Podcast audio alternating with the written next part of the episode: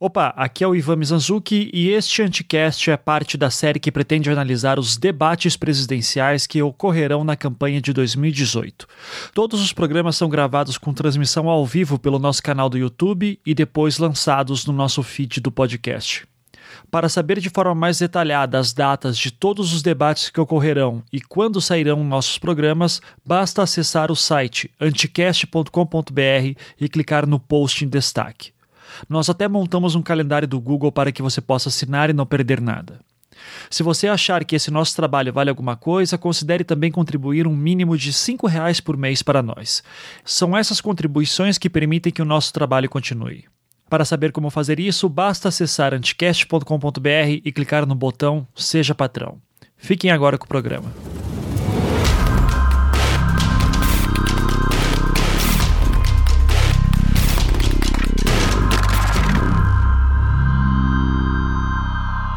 Começando aí mais um Anticast, agora o primeiro é, para comentar essa série de debates de presidenciáveis lamentáveis que vai rolar daqui para frente. E montamos aí um time só de gente maravilhosa, então vamos apresentar um por um aqui. Primeiro a historiadora Júlia Matos. Tudo bom, Júlia? Oiê, tudo bom com vocês? Sangue de Jesus tem poder, é nós, irmãos, na fé do Senhor Jesus Cristo. Perfeito. Então, uh, temos aqui também o Nada Novo no Front do Twitter, Leonardo Rossato, cientista político. Tudo bom, Leonardo? Tudo bem. E aqui só tem 50 tons de Temer. Maravilha. Uh, temos também o nosso querido analista de marketing político, Marcos Marinho. Tudo bom, Marinho? Tudo bom? Boa noite. É um prazer conhecer pessoas novas do Anticast e falar sobre a loucura que foi ontem à noite. Isso. E temos também a nossa cientista política, social, economista, um pouco de tudo, PhD, Sabrina Fernandes, do Tese 11. Tudo bom, Sabrina? Tudo bom, Ivan? Oi, oi, galera. Eu vim para poder ficar um pouquinho pistola aqui, para a gente ficar acordado em vez da diferente da galera, né? Ontem de noite, quando o Meirelles abria a boca.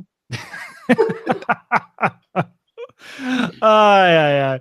Então, uh, gente, para relembrar, né, a gente está fazendo aqui, a gente vai fazer sempre isso. Depois de um debate, a gente vai ter uh, algum anticast que vai ser transmitido ao vivo.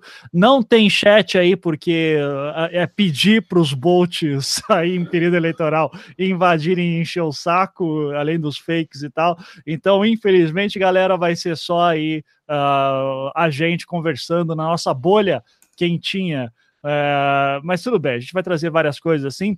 Então, uh, ah, para começar, eu vamos tirar logo o, o, ursão da sala, né? Vamos falar aí do do, do, do, do Dacio. Gente, assim, que, que foi aquilo? E, Sabrina, por favor, já, eu sei que você tá louca para falar sobre isso, porque para quem não sabe, né, se você tá ouvindo isso em 2037, apareceu um cara que já é conhecido no cenário político, quem acompanha, o Cabo Daciolo, uh, como candidato pelo Partido Patriota, mas ninguém estava nem esperando esse cara aparecer. Apareceu que esse tipo, ah, é um louco qualquer, e de fato, mas o cara roubou a cena, assim, do, do jeito mais bizarro possível. E daí muita gente lembrou que esse cara já foi do PSOL em algum momento, o que torna toda a cena mais bizarra ainda. Então, por favor, Sabrina. Conta aí a história do Cabo Daciolo, especialmente de toda essa relação com o pessoal e sobre o que, que o cara mostrou, para quem não conhece a história dele. Então, a primeira coisa que eu queria falar é que eu estava torcendo para o Daciolo sair candidato à presidência, porque num cenário como este de 2018, em que tudo pode acontecer, por que não Daciolo sair candidato à presidência? Porque ele já está falando há uns, uns tempos aí que ele tem uma profecia de que ele vai ser presidente. Então, se ele tem uma profecia que ele vai ser presidente, só tem duas formas de ser presidente nesse país, né? Eleição ou golpe. Uhum. Então, eu pensei, talvez, já que ele foi eleito deputado federal, ele tentaria e eu estava ansiosa. Então, assim, quando se confirmou que ele seria candidato à presidência pelo Patriotas, eu fiquei emocionada porque eu vejo ali um grande potencial dele catar votos da base do Bolsonaro e fragmentar um pouquinho o apoio do Bolsonaro, então, então assim, a gente pode torcer um pouquinho para um, um pouco de racha. É sempre importante ter um, uma figura meio Levi Fidelix, Enéas e tudo mais ali no, no debate, então achei importante para isso. A história do Daciolo não é tão simples quanto parece. Muita gente tem falado assim, ah, mas ele sempre foi assim, sempre foi assim, sempre foi assim.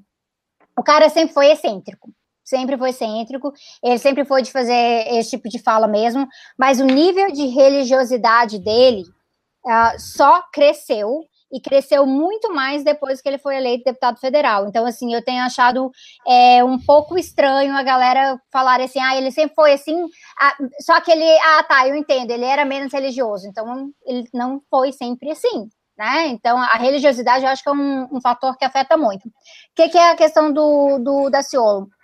Ele vem do Rio de Janeiro, ele tem uma base muito forte ali com, com militares, ele reconhece como a base dele. Uh, ele é, foi líder da greve dos bombeiros em 2012, em fevereiro, ele foi preso. Mas antes disso, ele já tinha um histórico ali de conversa com a esquerda.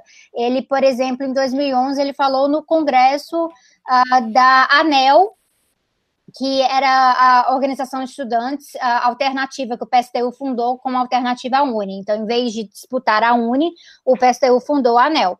E aí tem até foto do Daciolo com camiseta da ANEL, inclusive camiseta com, com arco-íris LGBT na camiseta e tudo mais, falando.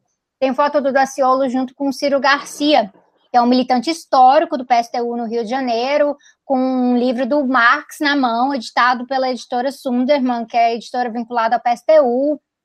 Então, o Daciolo andava com a galera de esquerda, só que ele era um cara excêntrico e ele poderia virar qualquer tempo. Depois que ele foi preso ali na, na, na, greve em 2012, em fevereiro, ele passou a ser mais cortejado ainda por outras figuras ali da esquerda do Rio de Janeiro, porque o que, que o pessoal olha, né? Lá vem uma base que a gente nunca teve acesso. E é um cara que tinha abertura para conversar com a esquerda. Eu não diria que ele era de esquerda, mas ele tinha uma abertura para conversar com a esquerda, e aí eu acho que foi onde começou o erro, porque a ver se um, um, cara que tem um discurso de direitos de trabalhadores da base dele, supõe-se que aí, ah, temos um grande quadro sindical, ou algo assim, sendo que não era o caso. Então, eu estava até conversando com umas pessoas no Twitter hoje, que foi o Rodrigo que falou assim, ah, eu acho que foi um erro de formação política, e eu concordo com ele, com ele.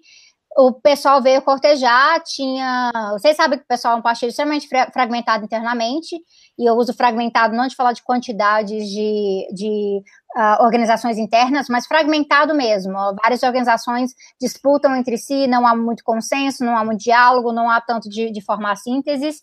E aí, a partir disso, havia um grupo ali que é um grupo que acabou se dissolvendo depois, uh, vinculado ao nome uh, de uma pessoa chamada Janira, figura ali uh, relacionada entre o PSTU e o PSOL naquela disputa, e ela conseguiu trazer o Daciolo para dentro do PSOL.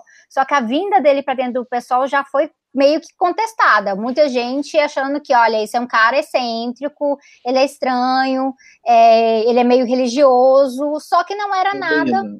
Oi. Só, uma pergunta, pegando o seu gancho histórico. Mas foi no, no, cárcere que ele encontrou Jesus? Ou antes ele já tinha todo um histórico religioso? Ele parece um pastor pregando, ele tem uma formação teológica, ele, ele já tinha aí alguma relevância no cenário é, evangélico? Ou foi Não. depois dessa celeuma da prisão que ele emergiu aí como um, um radical religioso, assim? Então, tem uma coisa muito curiosa com o Daciolo, é que ele é um cara, assim, sem denominação. É, o que quer dizer assim, ele odeia a igreja. Ele está sempre denunciando, o, por exemplo, as igrejas neopentecostais e esse gospel da prosperidade, que isso aí é blasfêmia, fariseus e tudo mais. Inclusive, teve um caso recente agora, já esse ano, ah, em que ele foi convidado para falar num, num congresso aí, numa convenção evangélica e tudo mais, e aí ele lá na frente, quando foi falar, ele falou que ele estava recebendo uma revelação de Deus naquele momento ali, de que era para doar todo aquele dízimo e oferta ali daquele momento para caridade, uma coisa assim. Lógico que aí os evangelhos estavam ali e os pastores ficaram assim, surtados, né? Não, não é. né? Mas, então assim, ele é um cara extremamente excêntrico, ele, ele peita muita gente. O cara é uma cruza do Capitão Nascimento com o Henrique Cristo, então. É, eu, eu chamo excelente descrição. Só que o que que ocorre? Naquela época ele já demonstrava algumas coisas, só que a gente não pode cair no erro da intolerância religiosa. É um cara que é religioso e supor que ele vai se tornar um fundamentalista amanhã.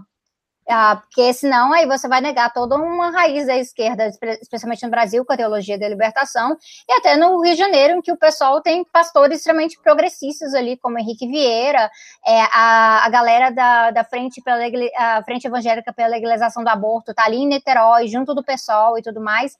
Seria estranho não, por isso. O que eu percebi do caso do Daciolo, desculpa até te cortar, mas não é o fato dele ser religioso ou, ou demonstrar uma fé é, protestante. É a questão dele ser realmente nada laico. A então ele já é um parlamentar, mas, e ele já é um parlamentar que abandona qualquer perspectiva laica do Estado, né? Uh, um cara que vai num debate presidencial e, e pega uma Bíblia, um cara que vai falar para os ateus e fala que todos vão glorificar o nome do Senhor Jesus, quer dizer, não é o fato da fé dele, porque a Marina também é evangélica, e sim, o Bolsonaro sim. supostamente também é, mas nenhum deles incorpora a, a, a personagem pastora, a personagem é, religiosa no, no, no, palco, não, não púlpito aquilo, né? O pastor Everaldo não fazia isso, porra. Pois, pastor Everaldo, né, cara? Pois então. Mas aí o que, o que, que vem ao caso? Naquela época ele não era isso tudo que ele é hoje. Ele, ele tinha um lado excêntrico, religioso, que falava coisas, pessoas relatam casos, uh, mas isso é muito comum de muito, muito evangélico que eu vejo aí, que tudo, tudo que faz é seguido por uma profecia, é tudo é, pede orientação de Deus, tudo vai fazer um jejum e tudo mais.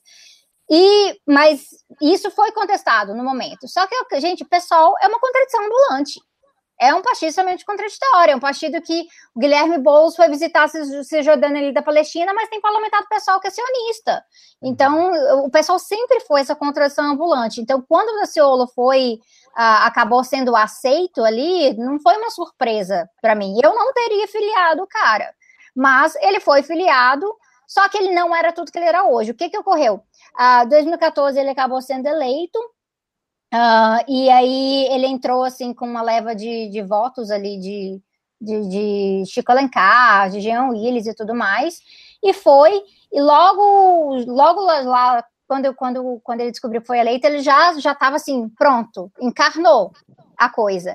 E assim que ele entrou para o Congresso, a coisa deu uma piorada gigantesca. O que é distante, por exemplo, é de, de, coisas que ele falava, que ele falava antes, que tinha a ver com, com um pouco de, de coisa de esquerda. Você vê, o cara, quando ele foi expulso do pessoal, ele, é, em 2015, ele foi expulso do pessoal falando que ele não queria sair do pessoal. Ele que falou. Ele falou que ele tinha identificação com o pessoal, é, que ele saía do pessoal com tristeza, que ele tinha vontade de ficar no pessoal. Ele foi suspenso, ele apresentou defesa. Ele não foi simplesmente uma pessoa que fala, ah, então tá, foda-se, eu vou embora. Só que ele fala, fala isso, assim, ah, meu, eu quero estar no pessoal, mas olha, se isso é vontade de Deus, a vontade de Deus é boa. E ele vai e cita um versículo da Bíblia. Agora, e ele, foi, é, é, e ele foi expulso por duas coisas, praticamente, assim. E o pessoal já estava notando, inclusive eu ajudei é, o Thiago Ávila, que é, que é, que é o meu companheiro, ajudou a fazer o vídeo também, é, pedindo fora, fora da Ciolo do pessoal, na época, e eu nem era do pessoal, mas eu sou enxerida, né? Aí o, o ele, ele começou umas coisas muito estranhas que em relação à campanha Cadê o Amarildo? Ah, ele estava querendo, sei lá, apelar para a base da, da UPP ali, então foi muito complicado isso, a gente denunciou isso, mas eu também ele, ele apresentou uma PEC que era para uh, mudar lá na Constituição e colocar que, em vez de todo poder emana do povo, colocar que todo poder emana de Deus. E... aí, aí morreu qualquer perspectiva do cara ter um pingo de laicidade dentro dele. Então, assim, foi uma coisa que poderia ter sido prevista, ou não. É, não tem psicotécnico, que... né, para poder. Pois é, aí tem hora que a gente tem que pensar, né? Assim, às vezes você não precisa de psicotécnico para filiar a pessoa, mas para a pessoa ser candidata, né? Hum. Algumas coisas, só que, cara, eu vejo que teve um interesse ali do partido no Rio de Janeiro em, ah, esse cara vai trazer voto. E é isso, isso é um problema, é um problema não somente tático, mas de princípio, que eles abriram mão e aí abriram um espaço para esse cara tá aí dentro que nem ele tá agora. Agora, o curioso é isso, ele não vai mais estar no Congresso ano que vem. Salvo engano, ô Sabrina, Diga. Salvo, salvo engano, parte dessa intensificação religiosa dele aconteceu justamente após a eleição dele em 2014, porque, se não me engano, tem declaração dele em algum momento dizendo que as circunstâncias da eleição dele em 2014 foram milagrosas e ele viu que tinha a mão de Deus ali. E daí, como é, ele é mais um típico caso do brasileiro que se acha predestinado e ali ele teve a sua iluminação e. Ele teve confirmação, né? É. a confirmação de Deus. E, cara, assim, meu irmão, o Samuel, é, é, uma vez ele encontrou com o Daciolo lá dentro da Câmara, sabe? E parou para conversar com ele. E o Daciolo fala assim, na cara dura para as pessoas: ah, porque é uma profecia que eu serei presidente do Brasil. então, ele fala assim. E tá que... na Bíblia. Tem nação brasileira na Bíblia, não vamos esquecer. É, né? assim, Gente. Essas coisas. E eu realmente acho que teve uma virada. Eu fiz entrevistas em 2015, é, no Rio de Janeiro, com galera do pessoal e do PSTU, bem nessa época que ele, que ele tinha acabado de ser expulso. E eu perguntei muito pra galera. E eles falaram: olha, a gente notava muitas coisas é, mas ninguém sabia que ia ficar, chegar nesse ponto. Né? Então, assim, realmente, não tem então como ter bola de cristal, mas se o partido tivesse sido é, muito mais uh, fincado em princípios, por exemplo, teria filiado, às vezes teria filiado o cara, mas não teria lançado o cara candidato imediatamente. Porque isso aí não foi inteligente. Mas então, só, só pegar, aproveitando esse momento aí, é, teve um, um, um, fato que, um, acho que em 2014, eu que entrevistei um candidato uh, evangélico também, estava se candidatando ao governo aqui de Goiás na época, e aí, de repente, no, nos bastidores em off, ele me veio com essa mesma história, de que um dia uma pessoa orou para ele e teve uma revelação de que um dia ele seria governador do estado. Beleza. Mas no discurso dele, público, pelo menos assim, na TV e nas exposições que ele apareceu, ele nunca é, usava disso para tentar atrair atenção. O caso da Ciolo me parece um pouco contrário, e aí é onde eu tento levantar essa tese de que, bom, será que até que ponto o personagem Cabo da Ciolo percebeu que esse extremismo religioso que o Bolsonaro também está tentando surfar um pouco, chegou o momento? Né? O que o pastor Everardo de repente não teve na eleição passada, mas agora esses extremismos começaram a, a ganhar um corpo novo, então vale a pena usar essa retórica para atrair atenção. Né? E aí eu começo a pensar, bom, que não é o fato de ser religioso, ser evangélico, ser católico, é o fato de usar um personagem é, é que se pauta só nesse discurso é, é metafísico e, e, e, tudo mais para atrair atenção para alguma causa. E a causa dele, sinceramente, eu não sei bem qual é. Talvez não seja votos de eleição, mas, sei lá, montar uma, uma, uma seita a partir do ano que vem e ganhar uma grana. Pois é, porque assim, ele, ele detesta a igreja, né? E essa coisa, eu não sei, mas assim, ele disputa diretamente a base do Bolsonaro no Rio, né? Que são os militares. Uhum. Uh, mas, Marcos, eu, eu, eu, eu, discordo disso. Porque uma coisa que a gente tem que falar do Daciolo, que gente, quem, quem acompanha ele faz bastante tempo, a Sabrina mesmo, e ela pode até concordar comigo, ele é extremamente coerente dentro da sua janela de princípios. Ele nunca, ele, ele nunca deixou de falar as mesmas coisas. Ele sempre foi isso daí. E, e ele é aquilo que a gente viu no debate. Ele realmente assim, não está encarnando um personagem. E por isso mesmo, é, essa disputa que a gente até vai detalhar mais tarde com o Bolsonaro, a gente vê que, em certo sentido, o Daciolo, sorte que ele não apareceu com mais magnitude no cenário antes, mas se você parar para pensar, ele é um Bolsonaro muito melhor que o Bolsonaro. Ele é um Bolsonaro de raiz, então. Né? Exatamente. Bolsonaro Nutella perto dele. Não, exa exatamente, porque o Bolsonaro, ele, o Bolsonaro, eu concordo que ele tem a encarnação do personagem. Ele sempre tem aquele jeito meio irônico de se portar, aquela coisa meio lacradora. O Daciolo é isso aí. O Daciolo pois é, mas é... assim, pegando a sua linha, Leonardo, então a gente tem que pensar assim, se o Daciolo é sempre extremamente coerente, quer dizer que antes dele, dele ser eleito, é, ou ele tinha uma concepção um pouquinho diferente, ela mudou com essa confirmação de revelação divina, ou ele enganou dois partidos de esquerda no Rio de Janeiro muito bem. Eu acho que é a primeira, é a primeira opção.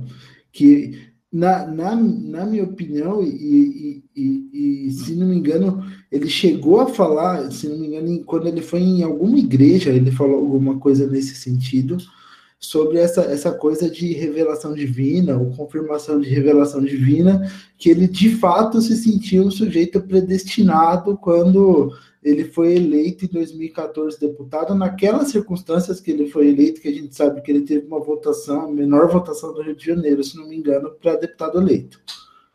É, e, e assim, teve outra coisa, né? Eu tava, tinha esquecido disso, mas quando ele foi eleito, ele tirou foto com o Bolsonaro.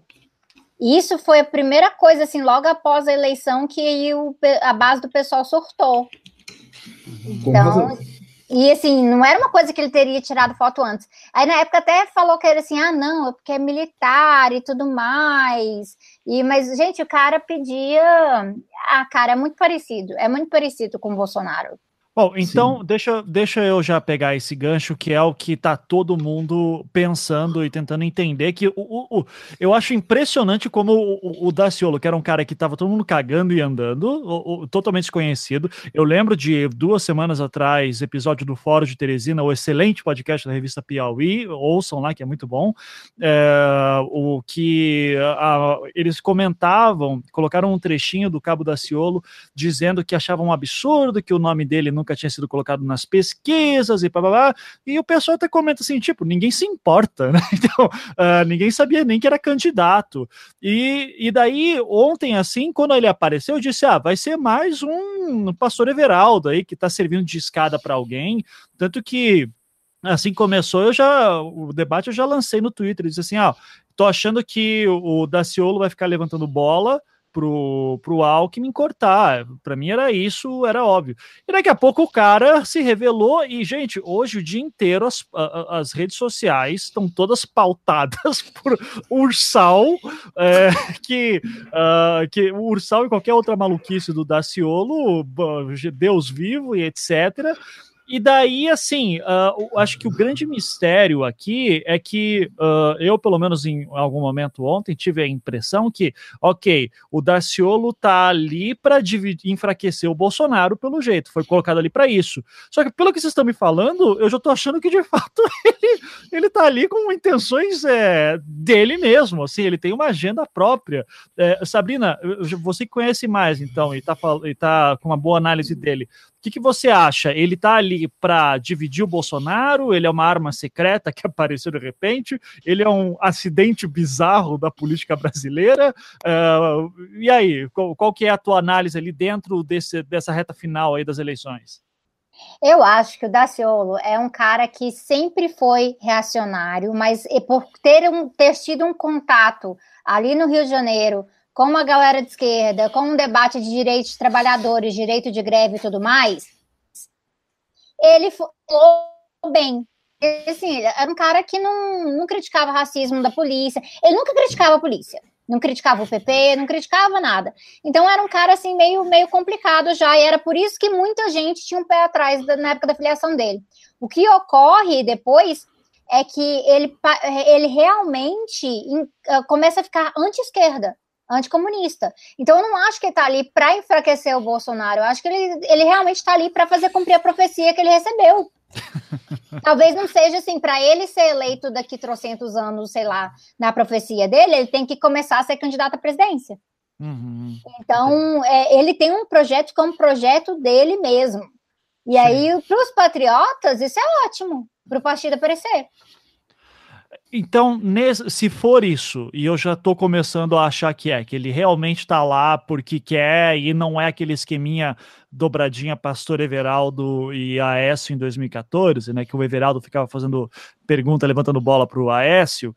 Uh, se for isso, é, ele tem capacidade de dividir o Bolsonaro Uh, eu vou começar com o Léo, Sabrina, para você tomar uma água aí, que você falou bastante.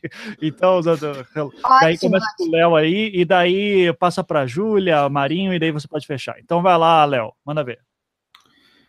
É, ele tem capacidade na medida em não no debate em si, porque o debate ele não ele não vai por si mesmo mudar. Hoje a dinâmica do, do debate com as redes sociais, com as estruturas de viralização é diferente. Ele acaba tendo alguma força nesse sentido com o eleitor mais é, extrema direita do Bolsonaro e ele destrói um pouco da retórica do Bolsonaro deixando o Bolsonaro meio perdido no debate, como ele já ficou meio perdido no debate de ontem. Bolsonaro Porque... parecia sem graça no meio, assim, parecia um candidato bundalhão, bundalhão, criei um nome. Não, ele ficou perdido no debate de ontem, por quê? Porque toda a retórica do Bolsonaro, a lacração dele, que é aquilo que a gente conhece do Bolsonaro. Quem viu o Bolsonaro na Globo News sabe que ele é assim, quem viu ele no Roda Viva sabe que ele é assim, quem vê ele em outras entrevistas, mesmo de canais de direita, sabe que ele é assim. Ele é aquele cara que fala com tom meio irônico, que faz afirmações assertivas e que joga o extremismo como arma retórica. Sem, sem necessariamente, assim, ele pode acreditar nisso, mas ele não usa isso assim de forma assim que necessariamente as pessoas vão pegar e olhar e falar: ah, ele está brincando ou ele está falando sério? Ele não deixa essa certeza. Às vezes dá a impressão de que ele está brincando. O Daciolo não. O da, e e, e para o discurso do Bolsonaro fazer sentido, ele tem que apelar para esse extremismo para ele ficar no canto direito ali do espectro político e ser a opção de direita ou de extrema direita por excelência contra os demais candidatos que não são de direita. Uhum. Daí chega um Daciolo, do nada, totalmente free rider, e, e, e, eu concordo com a Sabrina que ele está muito mais para um, um cara que tem um projeto próprio, baseado numa profecia, do que qualquer outra coisa e tira do Bolsonaro o que ele tem, talvez, de mais essencial, que é essa posição na ponta do espectro político, uhum. na extrema direita ali. Por quê? Porque, como eu falei, a impressão que fica é que o Daciolo é um Bolsonaro muito melhor que o Bolsonaro, porque ao contrário de você falar com tom irônico, ao contrário de você falar com tom natural, assim, que talvez é, esteja ali meio ponderado em alguns sentidos, para você não saber se é verdade ou não, o Daciolo realmente dá a impressão de que ele acredita naquilo e que aquilo faz parte daquele seu tom profético, pastoral, de cara que realmente acha que é predestinado a ser presidente do Brasil e que falando desse jeito ele vai se tornar o presidente do Brasil porque Deus está com ele. Uhum. Então, assim, é, é uma coisa que fica muito mais extrema que o Bolsonaro, a representação fica muito mais sincera que a do Bolsonaro, e quando termina o debate, isso se espalha em memes, isso se espalha em falas editadas, isso se espalha de uma maneira que vai começar a fazer os fãs do Bolsonaro se questionarem. Agora tem uma outra questão aí o Bolsonaro, em vários anos, já criou uma estrutura de campanha, uma estrutura de apoiadores que o Daciolo não tem. Então, o Daciolo ele vai depender da viralização orgânica. Ele não tem bots, ele não tem uma estrutura de campanha minimamente razoável. Então, ele vai depender dessa viralização orgânica. Uhum. Quanto que o Daciolo é capaz de viralizar organicamente? O ah, debate. Hoje foi só ele nessa rede social. Sim. O debate de ontem mostrou que ele é capaz de viralizar muito, mas esse debate talvez seja o pico dele, porque foi quando todo mundo descobriu senhor. Uhum. Os outros debates, talvez ele, nos outros debates, talvez ele não tenha o mesmo impacto. Sim. Né? Eu vou, deixa eu jogar para Júlia, então, aproveitando esse gancho. Uh, Júlia, uh, na hora que estava acontecendo tudo aquilo, eu comecei a tentar encontrar paralelos com as eleições americanas, quando estava, às vezes, uma disputa ali para descobrir quem que ia ser o candidato do Partido Republicano, e estava um cabo de guerra ali para o Trump tentar se vender como o cara mais à direita do que a direita consegue fazer. Uh, você consegue ver isso mais ou menos ali também no Bolsonaro, com o Daciolo? Você acha que tá tarde demais? O que, que você acha? Cara, eu tinha comentado, eu acho que no, no até no, naquela entrevista da Globo News, que o, o pessoal que está ajudando o Bolsonaro, pelo menos, pegou o caso do Trump e meio que leu, né, o que, que ele fez e como conseguir se vender, né? Óbvio, o Trump realmente tinha bastante dinheiro, mas ele é, de uma forma orgânica, quer dizer, ele está é, é, sendo contra tudo que está falando que as pessoas querem ouvir. Então, o Bolsonaro se, se apoia naqueles três pilares, né? Do tipo, vou dar arma para a galera, é, você contra, vou acabar com essa esquerda maluca, né, que tá por aí, e, né, você contra o politicamente correto, o que foi basicamente o que o Trump fez. Então, você consegue ver um, um paralelo da política, de como que o Trump fez a política dele, como que o Bolsonaro está fazendo. Até essa questão de se, de se achar perseguido pela, pela mídia, acho que o pessoal que assistiu o Roda Viva, ou a própria, o pessoal da Globo News, ele sai dizendo que foi entrevista, que né, que tá sendo perseguido, ele chegou, você não vou cair no seu papinho, no pessoal da Globo News. Então ele se coloca como vítima da, né, da grande mídia, do establishment, né? Ou como é que foi que o Daciolo falou? Establishment.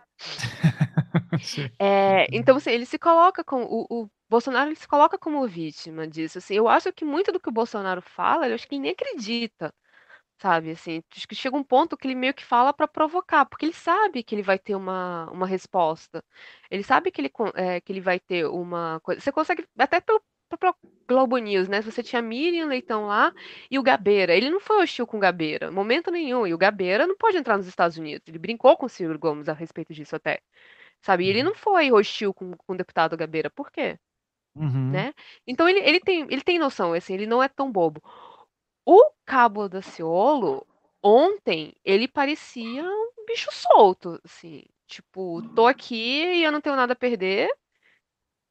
E eu vou, sabe, o que a gente, o pessoal chama de esses candidatos tudo ou nada, ou que chamam até os próprios candidatos, candidatos de terceira via, porque eles não têm nada a perder, eles vão falar, eles vão se colocar à disposição. É, só que assim, as próprias estruturas do, dos Estados Unidos e do Brasil são muito diferentes. Sim. Lá só tem dois partidos. O, o, tem que lembrar até, o próprio Bernie Sanders, ele não é filiado ao Partido Democrata, ele é um, né, um independente, mas ele correu pelo partido, né, para o Partido Democrata para poder né, ter uma maior chance de, de vencer umas eleições, porque sair como né, um candidato independente não vai muito longe. É, e aqui no Brasil, não, qualquer um consegue se né, resolvi me candidatar à presidência do Brasil, sou filiada a partido político, beleza, tô lá. E são, essas coisas são diferentes. O que o Daciolo fez, eu não lembro de ter visto, porque assim, é, eu, assim, não ter, né, tipo, pelo menos não nos últimos anos de ter visto alguma coisa dessa forma, porque para mim ele foi engraçado, mas ele parecia acreditar no que ele estava falando, sabe? Quando ele uhum. pergunta pro, ele faz as perguntas pro Ciro, ou quando ele foge do tema e começa a falar coisas extremamente esquisitas, você olha assim, é, não parece que ele tá encarnando o personagem, porque, como vocês mesmos falaram, ontem, ou o Bolsonaro estava tentando se mostrar que ele era mais, né, comedido, que ele era porque você vê o Bolsonaro mudando durante o debate. Ele começa Sim. calmo, ele começa a não cair em provocação, ele deixa de responder o Bolos para no final ele já tá gritando com, com o pessoal. Eu não sei se ele estava reagindo ao fato do Daciolo tá, né, aparecendo, porque o pessoal do, do staff dele tava ali, deve ter visto, assim, o pessoal tá falando muito do doido. Então seja mais doido, ou se só o remedinho dele venceu. eu sou mais dessa. Tava passando o efeito do Rivotril. Exatamente. É. Esqueceram de botar um 0,25 ali debaixo da língua dele e ele voltou a ficar mais agitado. Eu não sei, assim, mas o. o assim, eu vou vendo o, Bolson, o Bolsonaro e eu consigo, tipo, olhar as coisas dele, até porque ele reage muito à política do Trump. Ele já falou que é, que, é, que gosta dele. Então, se você vai lembrando, se você pegar 2016, mais ou menos, é um pouco antes do, do Trump receber a, a nominação do Partido Republicano é muito parecido com as coisas que o, que o Bolsonaro fala, o desrespeito à mulher, a, a ideia de. Né, a, as ideias são muito parecidas também. O problema é que o brasileiro gosta de, de importar os problemas norte-americanos também, né? Sim, sim. Então funcio tá funcionando. É. Deixa eu jogar uma para o Marinho, então depois dessa, que, Marinho, eu até vi um, uma, um comentário no Twitter que foi muito legal e eu estava guardando essa pergunta para você desde ontem, que o Daciolo parecia o Bolsonaro sem media training. Né? Então, uh, que, que com certeza o, o Bolsonaro aí está sendo treinado, e daí tinha essa perspectiva também que o Daciolo loucão pode normalizar o Bolsonaro, porque o que está em disputa agora é a galera indecisa do Centrão, né? O Centrão não no sentido dos partidos, mas sim a galera que está indecisa em quem vai votar e daí aquela galera que estava tá tendendo à radicalização pode ir para um Daciolo, mas ao mesmo tempo a galera que se assusta da radicalização, que é a grande maioria dos indecisos, é, de repente passa a ver o Bolsonaro como um cara mais uh, centrado. Uh, qual é a tua análise como questão de media training ali da, da performance dos dois? Então, eu gostei muito do que o, Leonardo falou em relação à, à postura né, do, do Daciolo no nível de ele acredita no que fala. É, o Bolsonaro realmente ele tem um tom galhofeiro, né? Ele, ele, ele parece estar curtindo o tempo todo com todo mundo. E aí, por mais que ele tente ostentar essa posição do Vestal, não sou igual a todo mundo, não sei o quê, essa, esse sarcasmo dele, para quem é dessa, essa, dessa pegada mais religiosa, mais conservadora, isso também incomoda. E o Daciolo, pelo contrário, ele vem mesmo na dureza ali, na profecia, naquela coisa ali do, do evangélico de raiz mesmo, e que, que confia e que tudo é Jesus e pronto, entendeu? Tem que confiar que vai dar certo. Nesse ponto, ele acaba subtraindo uma parcela de eleitores que estavam é, é, é aderindo ao Bolsonaro por Bolsonaro ter essa, essa aura do diferente, que só é diferente para quem não o conhece, isso é um fato, né? E, e ao mesmo tempo, ele chega também a dar uma, uh, vamos dizer assim, uma flexibilizada na posição do Bolsonaro. Então ele atua tanto para tirar a voto do Bolsonaro, como você colocou, quem era mais radical e apoiava o Bolsonaro, porque no espectro da direita ele é o que se aproximava mais desse radicalismo. Ele vai fugir agora para o Daciolo, porque o Daciolo ele é consistente na fala dele, por mais louca que seja, né? Uh, e agora, para as pessoas que estão na dúvida, como você referenciou, Ivan, eu não acredito que quem está na dúvida vá migrar para o Bolsonaro. Eu já tenho um tempo que eu tenho falado que o Bolsonaro ele vinha se tornando é, é, forte dentro da sua própria bolha. Ele está num teto de intenção de voto desde o início. Eu não vejo o Bolsonaro crescer em pesquisa nenhuma. Então, o que acontece? O Bolsonaro ele tem uma militância pequena, porém barulhenta, uma militância que, que, que, parece muito maior do que de fato ela é, e que reverbera muito fortemente dentro da sua própria bolha. Porque o, o militante do Bolsonaro é o cara que não consegue é, é, é, conquistar votos para o seu candidato. Porque se o cara te falar assim, ô Ivan, vota no Bolsonaro, e você fala assim, ah, vou pensar, ele te xinga. Ou seja, você não consegue agregar mais pessoas para sua corrente, porque você não tem a, a, maturidade, de repente, né, ou a flexibilidade, o elan para tentar convencer a pessoa. Você já está radicalizado. Agora tem um cara que é mais radicalizado ainda. Ou seja, dentro daquela bolha, tem esse cara que vai subtrair voto. Quem estava ainda perdido, na minha perspectiva, e que tinha um pouco de medo do Bolsonaro, vai ter mais medo ainda do Daciolo. Então, nessa situação, quem tende a absorver esse pessoal é quem se aparentar mais uh, sensato. Quem não for tão radical para a esquerda nem para a direita, que é o que geralmente acontece no Brasil. O, o, o, tal do centrão, que por mais que politicamente é uma questão muito perniciosa, para o eleitorado que tem medo do pode piorar, acaba atraindo. E é o que eu tenho batido na tecla desde o nosso último programa. A uhum. possibilidade do Alckmin, por WO, levar essa, está ficando cada vez maior porque os extremos estão começando a se fortalecer muito. Agora você tem o Megazord, Bolsonaro, Cabo Daciolo e os malucos do passado que vão se aglutinar nesse pessoal. Fica o Boulos nessa questão tentando reforçar demais a imagem do Lula e o PT tentando insistir numa estratégia que funciona só para quem já é é, é, da esquerda petista. Então, quer dizer, o Ciro vai ficar cada vez mais isolado. Quem vai crescer? Ah, Alckmin. Aquela coisa, né, que nem lá nem cá, mas que no frigir dos ovos não assusta. E se não assusta, acaba levando voto. Principalmente porque vai ter um tempo colossal de televisão, tem muito material para trabalhar e tem uma boa equipe com muito dinheiro. Então, Sim. acho que é mais ou menos por aí. Legal. Sabrina, encerra aí Daciolo, que já falamos demais sobre ele.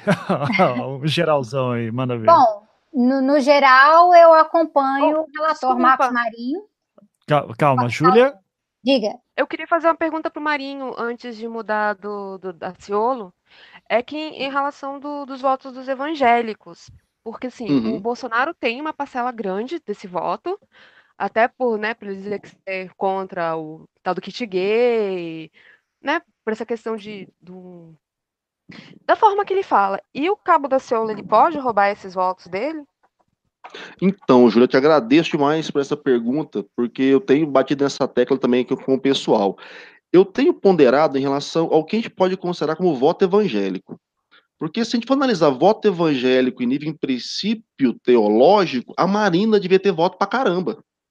Porque a Marina, se a gente for analisar dentro desse espectro político brasileiro, ela é evangélica que mais tem notoriedade há muito tempo na política brasileira. Então eu penso que será que a, a, comunidade evangélica está votando em um evangélico ou está votando em alguém que ecoa um discurso agressivo e rancoroso que identifica-se com esse grupo? E aí eu, eu acho que sim. Quem é mais agressivo, mais rancoroso e mais radical vai migrar do Bolsonaro para o Daciolo, porque esse é um pessoal que é movido por isso, por essa belicosidade, por essa agressividade, por esse, vamos dizer assim, num linguajar mais é, é, é, teológico, pelo primeiro testamento mesmo da Bíblia, né, da vingança, do sangue, da morte, do olho por olho, dente por dente. Agora, quem pensa o evangelho, quem, ah, não, eu vou votar pelo meu princípio, vota na Marina que é uma pessoa que defende basicamente teologicamente os mesmos princípios, mas que não traz isso o tempo todo para o palanque. Né? O Bolsonaro, a meu ver, ele tem que tomar cuidado sim com o Daciolo. Porque se fosse para disputar o voto evangélico, simplesmente por ser evangélico, a Marina devia ter muito mais voto e muito mais apoio da comunidade evangélica. É porque eu acho que assim, a questão da Marina é porque ela, desculpa, a questão da Marina, como ela não, ela fala abertamente, né, em defender o Estado laico, em propor uma coisa mais conciliatória, que ela não consegue arrecadar esses votos.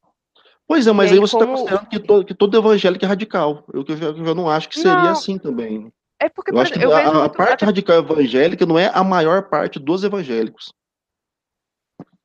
Uhum. É... é Júlia, tá cortando um pouquinho? Tinha. Pode falar. Muito ela, ela, ela é evangélica e ela mostrava uma, uma tendência ao senhor Bolsonaro, né? Tipo, aquela, torta de climão boa do fim de semana em casa. Pelas ideias dele de serem assim, ah, mais. E ela é da corrente batista, né? Que é levemente mais, vamos dizer assim, de boa, menos né, agressiva. E não agressiva no sentido. Vocês entenderam o que eu quis dizer antes que alguém vai falar que eu estou dizendo que a, né, os evangélicos são agressivos e coisas. Não. Assim, ela não é tão forte no, nos. Ah, esquece, não vou tentar me, me corrigir, não, não. porque eu vou acabar me afundando. É, mas então, é, e ela. O pensamento dela era mais ou menos nessa via, do tipo, ah, ele vai manter, né, o. Vai evitar o mal de se espalhar agenda gay, comunista, essas, uhum. né, esse papo. E aí, com a, o aparecimento do Daciolo, eu não sei como é que fica. É por, um dos motivos de ter perguntado foi esse. Sim. Obrigada. Vai, vai, Sabrina, desculpa, uh, que a Júlia queria pegar o gancho antes, mas foi uma ótima pergunta. Então, manda aí, Sabrina. Se quiser complementar também alguma coisa que foi dito, fique à vontade. É, foi uma ótima pergunta. Agora eu estou pensando sobre isso, que eu estava lembrando, ano passado eu dei uma palestra no Instituto Federal do Rio Grande do Sul, lá em Via, Viamão, e a professora que apresentou comigo, ela estava falando justamente da, da tal da bancada evangélica, e que é errado a gente chamar de bancada evangélica, né? O certo é frente parlamentar evangélica, porque os evangélicos dentro da nossa Câmara não são amiguinhos para tudo. Eles votam juntos para algumas coisas e para as outras coisas cada um faz a sua coisa. Então, é muito mais uh, voto de conveniência, pauta de conveniência. Então, o voto evangélico ele é um pouquinho mais fragmentado do que ele aparenta, por uhum. conta disso. É, às vezes eles têm uma referência grande, por exemplo, em, em, pastor, tudo mais. Quando tem pastor, a gente viu isso no Rio de Janeiro, né? Crivella, bispo, né? Cada coisa. E aí uh, é, tem, tem um pouco de coerência nesse sentido, mas eu acho que nacionalmente é muito mais pautas específicas. Vou votar nesse fulano porque ele fala muito de Deus ou não. Até porque o, o, o Daciolo, eu acho que ele tem um pouquinho de potencial de, de pegar, assim, aquele mais radical, porque ele fala contra os fariseus também. Então, ele pega até aquele evangélico rebelde que tá puto com a igreja dele. Então, ele tem um pouco de apelo para isso. Mas a questão do Daciolo, tipo assim, eu acompanho bastante da análise que eu ouvi até agora de todo mundo, é, e aí eu queria só complementar para a gente fechar isso, é que isso tudo é muito interessante para a gente no primeiro turno. Se for para ele fragmentar votos e não levar o Bolsonaro para o segundo, Daciolo é ótimo para a gente. Se o Bolsonaro for para o segundo, Daciolo vai junto para apoiar o Bolsonaro. É. Ele vai apoiar o Bolsonaro no segundo turno. Então, uhum. assim, a gente quer que ele cresça um pouquinho para ele catar voto do Bolsonaro e desmobilizar o Bolsonaro, mas não cresça o suficiente para um apoio dele num segundo turno, caso o Bolsonaro vá, de, mesmo assim, vá, vale alguma coisa. Sim. Então, é, é, ele, é, ele é essa figura extremamente contraditória. É, eu só coloco é isso, ele não era ah, abertamente um cara anticomunista antes. Então é, é isso que eu estava gerando mais a polêmica ali no Twitter com a galera ontem, porque o pessoal estava querendo falar como se o PSTU e o PSOL tivessem disputado um anticomunista. E não era assim que funcionava, né? Então, assim, é, era um cara que tinha vários problemas. Eu não teria filiado o cara pela parte deles Cara, ele falava que o ministro da Defesa sempre tinha que ser um general, ele é muito focado na base militar dele. Então, o problema ali era muito mais a base militar e o jeito que ele defendia certas coisas, e a gota d'água para o pessoal foi a questão do caso Amarildo e tudo mais, do que ele ser religioso, porque esse lado todo, todo absurdo mesmo, ele aflorou muito mais uh, uh, depois da eleição dele, muito mais depois que ele foi expulso, porque aí ele soltou a franga. Sim. Ele falou de todas as formas possíveis, né? Agora, o que a gente tem que ficar alerta é o que que isso faz, é exatamente, o que que isso faz com a questão do Bolsonaro pra gente, uh, até porque a esquerda até agora não aprendeu a lidar com o Bolsonaro. A tática do Boulos para lidar com o Bolsonaro até agora eu continuo achando péssima. Sim. Vou, vou, vou, pegar isso. Eu só quero também fazer um rápido comentário, lembrando sobre a complexidade do chamado voto evangélico também, uh, assinando embaixo tudo que vocês estão falando, mas se pegar o caso do próprio Crivella, que é do PRB, que 2014 estava na coligação da Dilma, que era o partido lá do José, José Lencar, que foi vice do Lula, uh, e que agora está no centrão do Alckmin. É, e que daí é um dos partidos em que o pastor vai lá e fala, ó, da Universal principalmente, fala, ó, oh, galera, vota no candidato tal, é, seria o Alckmin esse cara, né? Então, o voto evangélico, se for ver, vai ter ali Bolsonaro, vai ter Alckmin, vai ter Daciolo, vai ter Marina, então tá super fragmentado também, acho que a gente não pode, a gente ainda vai ter que ver como é que tá essa, demogra essa demografia aí, vai longe ainda, né? E o, e o tem... voto evangélico, ah, só, só, rapidinho, o voto evangélico que vem das neopentecostais, ele tem um lado meio assim microempreendedor, sabe? É, é orar, fazer jejum para os empresários da, da igreja e os pequenos empresários crescerem, lucrarem muito. Então, eles gostam de uma direita mais ponderada, estilo Alckmin, que vai fazer essa coisa do capital rolar para eles. Uhum. Mas depende, assim, desculpa. Vai, é, Leonardo depende muito do, do, assim, do tipo de neopentecostal que, que, que a gente está falando, né? Se você está falando de igreja universal, realmente, é esse voto aí microempreendedor, que, que, e daí renascer, internacional, mas o que você tem muito, e, e, e que é talvez a maior parcela desse voto evangélico do Bolsonaro, e o que mais tende a migrar para o Daciolo é a igreja pentecostal, que é, é justamente a igreja que, assim, que mais as coisas, que tem mais essa, essa coisa do, do, do sujeito lá que, que, que, que quer é, levar tudo para o lado profético, que, é que fala em línguas. Exatamente. Recebe o Espírito Santo, etc, etc. É. Isso. E até o Lu Torres aqui no, no Twitter fala, né, comentando a live do Anticast, é importante lembrar que os partidos ligados à Universal, PRB, PR PSD, estão todos com Alckmin. É a máquina eleitoreira mais estruturada entre os evangélicos. Os três estavam com a Dilma na eleição passada. A gente lembra da, inclusive, pelo lado do PMDB, a ela evangélica, o Eduardo. É, Cunha. Caralho, o Eduardo Cunha, Eduardo faz, Cunha, fazendo campanha também em igrejas para Dilma né, em 2014. Então, sempre. Ô, Ivan, acho que o, pegando até a fala do, do camarada aí do, do Twitter, do, do Torres, é, é, é, muito importante perceber também que a gente está comentando agora um, um, um, tipo de, de propaganda muito é, é, é localizada, né, muito pontual. Porque debate às 11 da noite não é todo mundo que assiste, não é o povão que assiste, não é a massa evangélica que assiste, não é a massa Sim. eleitora que assiste, né? Então a gente está debatendo aí uma exposição propagandística muito pontual e, e que, na minha perspectiva, por alguns dos debatedores ontem foi muito bem pensada, mas por outros os caras não faziam puta ideia do que estavam fazendo ali. Qual era a Sim. função do debate quanto ferramenta de, de propaganda eleitoral, né? Uhum. E aí é importante a gente perceber que o sistema é bruto, cara. E o sistema hoje, ele é favorável ao Alckmin, por quê? Porque ele tem mais estrutura, mais grande, mais espaço.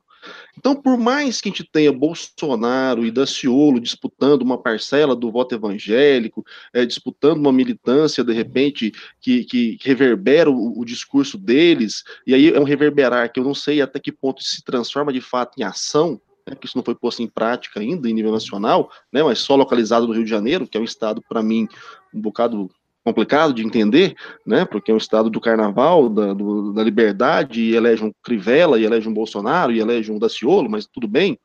Uh, a gente tem que perceber também que na hora da campanha começar, que vai ser a próxima semana agora, essas figuras, por ter menor estrutura, a, a grande possibilidade de, de, acontecer é que eles vão continuar falando para suas bolhas.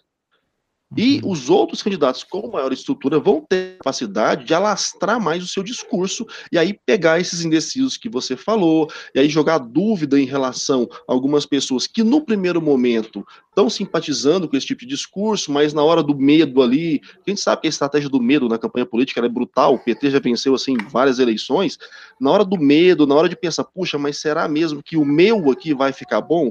Porque o cara é evangélico, o cara é microempresário, o cara é evangélico, mas ele é funcionário público, o cara é evangélico, mas é tal coisa. Então, assim, ele vai ponderar o dele também. E aí, no, na, na, na, massificação da propaganda, na, na, estratégia do convencimento, esses candidatos que hoje ganharam um pouco mais de notoriedade, porque a exposição, o foco está tá, tá, tá, bem é, é, é, dividido entre todos, vão tender a desaparecer, vão tender a ser ofuscados.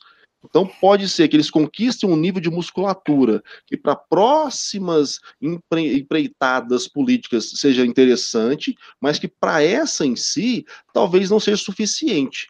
E aí é uhum. onde eu estou defendendo, por enquanto, uma perspectiva de que a gente não vai fugir essa eleição, a não ser que o PT consiga insistir muito e muito, muito na burrice, do que vem acontecendo nos últimos anos. Que a gente tem um segundo turno PT e PSDB o, candidato do PT, a hora que parar com essa bobagem e assumir o, Haddad de uma vez e trabalhar para valer em relação à, à, esquerda com a Haddad e a Manu, criar um corpo para aí sim ter um, um, um, segundo turno do modelo que já está acostumado. Eu acho que vai entender para isso. Sim. Vamos. Eu vou, vou jogar então uma pequena provocação para Sabrina, porque eu vou chamar o Ciro dentro do espectro da esquerda. Desculpa, Sabrina. Tá certo? Pode, mas já... pode, pode, mas pode, mas pode. Eu, é. eu, eu tenho três, um, ah, eu falo de esquerda moderada e esquerda radical, porque eu estou falando dentro do espectro do socialismo, né? Sim. sim. Uh, mas uhum. existe a centro-esquerda, cara. A esquerda trabalhista uhum. é esquerda. Isso, não, porque se o João tivesse aqui, eu já ia começar. Ah. É. Mas deixa para próxima.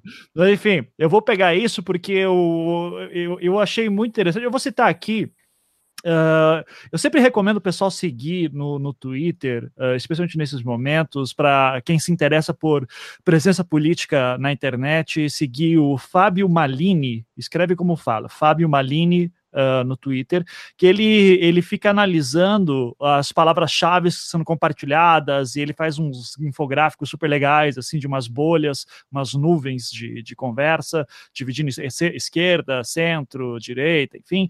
Uh, e porque duas coisas chamaram a, a, minha atenção, e daí eu vou querer que a Sabrina comente em primeiro momento, que é, Ciro e Boulos parece que foram ignorados, boa parte, é, porque geralmente tem aquele candidato que você usa para bater, e o Ciro parece que a galera estava com medo, porque o Ciro, todo mundo sabe que o Ciro te entorta em né? O cara é bom de lábia, assim. Então parece que ele foi evitado nesse sentido, assim como Boulos também não, não, não tentaram subir tanto nele.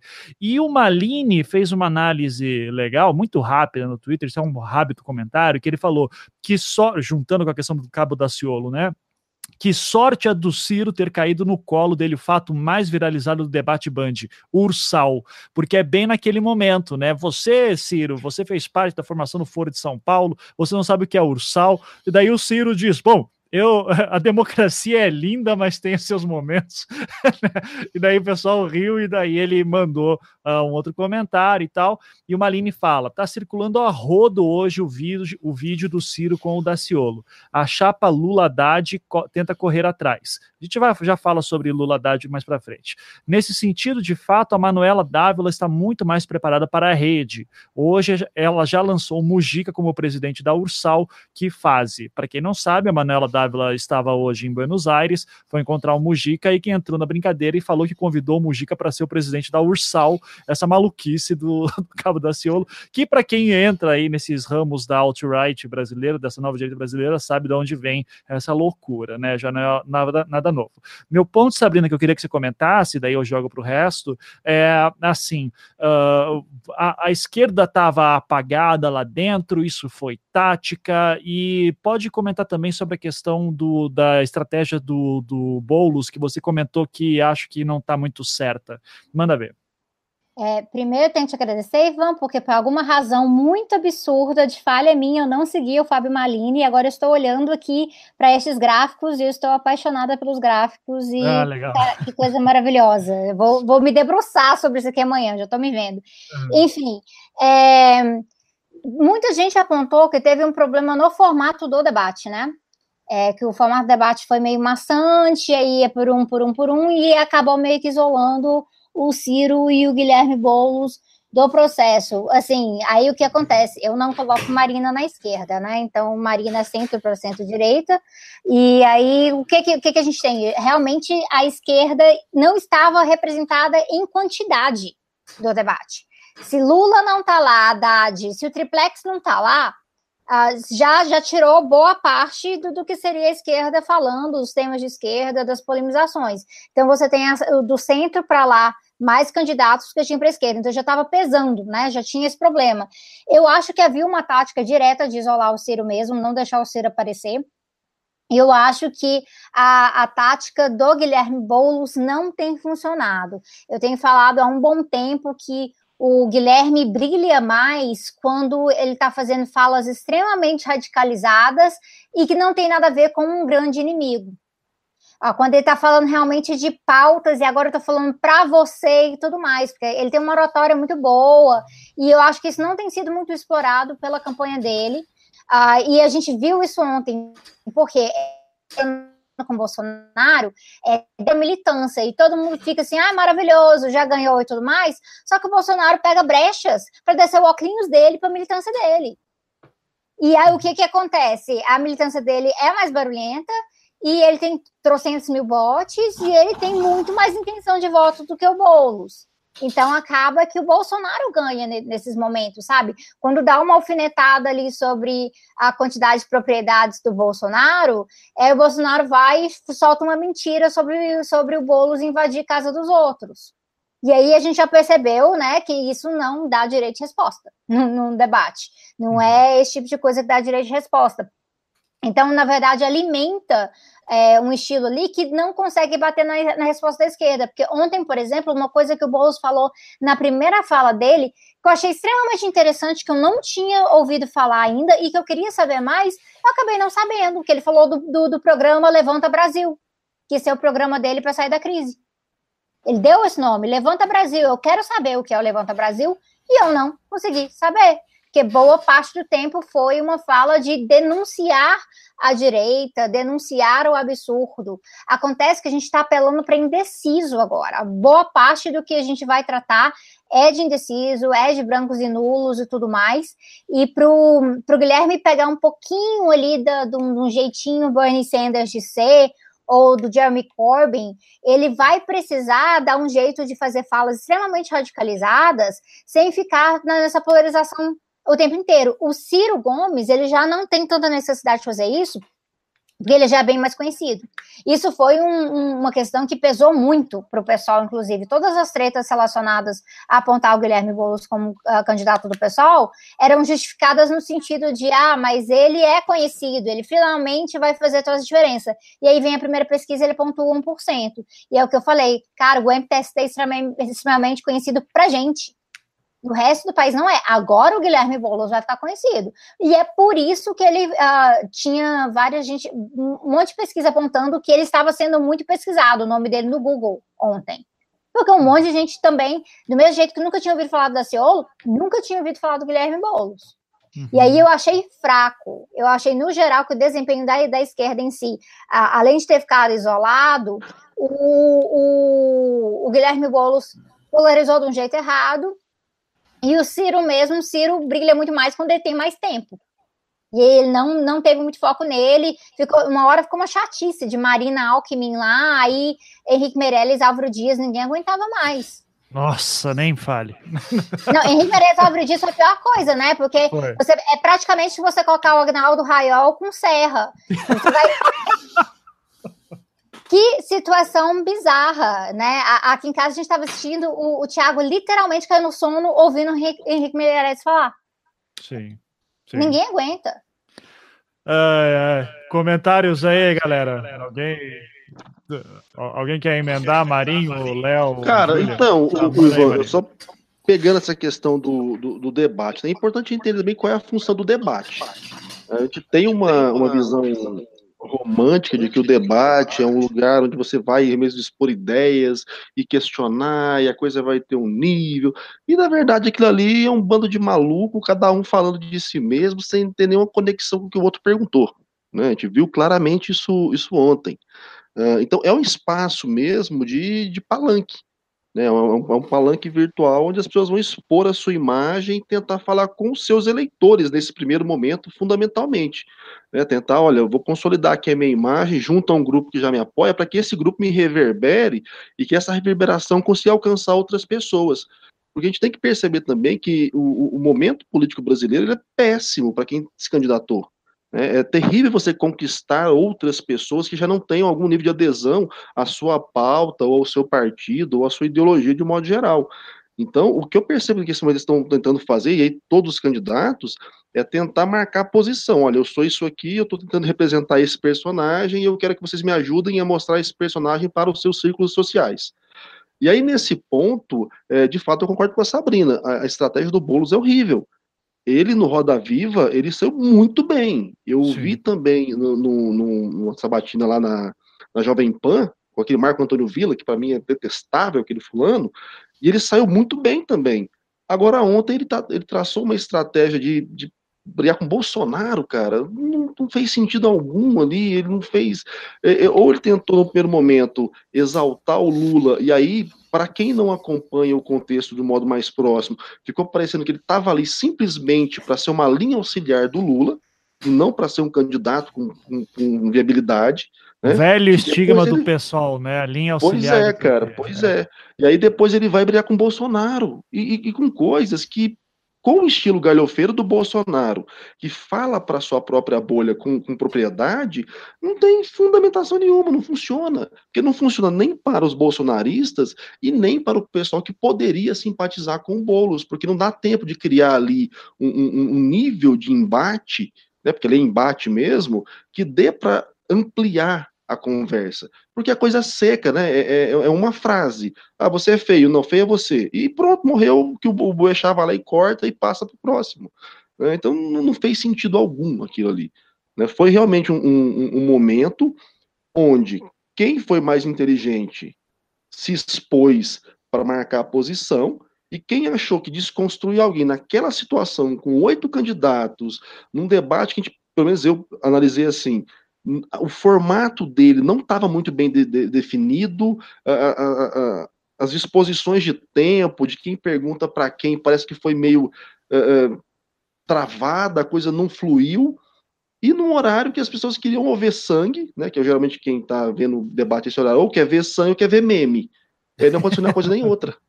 Então, sei lá, cara, acho que a gente tem que ponderar esse primeiro debate com um pouco mais de, de cautela, tentar entender que, olha, quem errou, pelo menos que faça o meia-culpa, entenda onde errou, para que não repita isso nos próximos debates, que com certeza serão mais interessantes, terão mais público, talvez também, e, e possa utilizar isso é, de uma forma mais produtiva nas suas campanhas. Teve um camarada que comentou alguma coisa no Twitter também, que agora passou, já que eu esqueci quem foi, que é o cara usar o momento do debate ali para produção de conteúdo, para utilização na sua campanha no dia seguinte e reverberar dentro da sua militância e nas suas redes sociais. O cara está muito correto. É, o, o, papel dos debates hoje em dia é esse mesmo. É você gerar material para então você disseminar através de suas redes e fazer com que aquilo consiga reverberar e atrair mais pessoas. O Boulos não fez isso da maneira correta. O Daciolo fez. E muito bem. O Bolsonaro, eu achei que ele ia desmaiar a qualquer momento. A Marina foi Marina, o Ciro ficou esperando alguém levantar a bola para ele cortar, e o Alckmin estava lá passeando. É. Aí tinha o Meirelles também, que hoje sextou, né? Não, e tinha o Álvaro Sextou. Dias. cara, o Álvaro ah, Dias. É... O Álvaro Dias, cara, ele tava lá só pra falar do Moro, né, bicho? Impressionante. Ô, Ivan, na boa, Curitiba tá foda, viu?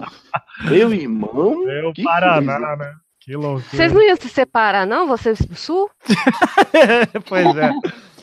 Olha, se for para ficar com o Álvaro Dias, eu prefiro daí ir embora, viu? Tô indo, tô indo aí para Brasília. Não, o Álvaro Dias faltou falar que ele vai ter um, um, um STF só com o Moro. vai ser a antítese do Bolsonaro. O Bolsonaro quer aumentar o STF, ele vai reduzir. Só o Moro tá bom. Beleza, a informação aqui, hoje o Moro declarou que está muito ocupado e não aceita o Ministério da Justiça do Álvaro Dias. Não, não, não, calma. Eu vi, Léo, eu vi outra coisa. Eu vi uma, um, um, um, uma, saiu no Jota é, o, o, Álvaro Dias falou que, como juiz, ele não pode se pronunciar politicamente, portanto, ele não vai comentar nada. Eu, eu, Uai, agora é. ele não pode se pronunciar é. alguma coisa muito errada. É, pois é, né? Cara, eu tava esperando só o Bolsonaro falar assim, então vou chamar a Janaína para ser ministra também. ah, eu acho que ele ainda tá sentindo com fora que ele tomou da Janaína. Hoje, é. tá magoado. Não duvido. É, eu, eu, nesse, nessa questão assim da, das estratégias né, da, da comunicação uh, ali dentro para produção de conteúdo, né? É, primeiro assim, já que a gente tá falando do Álvaro Dias, cara, eu, eu, eu tava no carro, né, voltando para casa e daí, ok, o candidato, o Boixá falando, né, o Boixá que tava com a cara de queria estar tá em casa tomando um chocolate quente urgente, assim, né, cara? Que, que inferno. E daí, uh, em alguma. Daí a primeira pergunta, né? Ó, então, candidatos, o, aqui a, o, os, os, leitores do jornal Metro mandaram aqui uma pergunta que querem que vocês respondam objetivamente. o, o Bolsonaro falou umas três objetivamente, sem rodeios. Vocês têm um minuto e meio para responder. Como recuperar o emprego no Brasil? Álvaro Dias, você é o primeiro a responder. Daí, Bom, antes de tudo, queria dizer que sou, fui governador do, do Paraná, e senador, e prende não sei quantos, e dararara. Eu vou deixar, é, seu Álvaro Dias, peço atenção que o seu tempo já acabou, fique de olho no relógio. E, cara, o Álvaro Dias não conseguiu olhar o relógio, velho. Então... Você percebeu que não, não conectaram o Álvaro Dias no Wi-Fi? Acho que não passaram a senha dele pro Wi-Fi. ele tava travando, cara, tava lento, ou é botox demais, ou ele não tava no Wi-Fi. Agora, você quer, quer ouvir a maior loucura, Marinho? Álvaro Dias é fortíssimo aqui no Paraná. Conheço muita gente não, não duvido. Cara, e o Álvaro de forma Dias, alguma. O Álvaro Dias tem um troço de cooptação de lideranças indígenas para a direita, velho. E essa é uma maior briga. Então, é, tanto que a gente, assim, ter lançado a Sônia Guajajara ali junto foi muito importante para isso, cara, porque fundamentalistas religiosos e a direita estão entrando para dentro de aldeias, fazendo mil promessas e tentando capturar indígenas para direita. E o Álvaro Dias é pioneiro nisso aí. Caralho, dessa eu não sabia. O, o Álvaro Dias, para quem é fora aqui de Curitiba, Curitibópolis, né, assim, da, da Europa brasileira, como eu gosto tanto de falar, é, o Álvaro Dias ele é muito bem visto aqui porque ele tem uh, bizarramente muita gente que não é professor, né, lembra muito bem do Álvaro Dias porque ele é o protagonista que mandou a PM descer o cacete é, nos professores na greve de 88, 89, se eu não, não me lembro a data exata, uh, ou início da década de 90, enfim, mas uh, os professores estavam fazendo uma greve, o Álvaro Dias massacrou todo mundo com a cavalaria da PM, quando o governador, e ele ganhou muitos pontos depois, quando, salvo engano, presidiu a CPI, alguma CPI na, nos anos 2000, e fazia tempo que a galera estava querendo lançar ele como candidato à presidência. Só que é um cara que tem força aqui, sabe? Se o Sul se separasse, Júlia, o Álvaro Dias tinha grandes chances de ser presidente aqui dentro. Eu não tenho dúvidas disso. Mas ele quer surfar nessa onda aí da Lava Jato, Paraná, Curitiba, aqui se cumpre a lei, como dizem alguns adesivos rodando aqui pela cidade.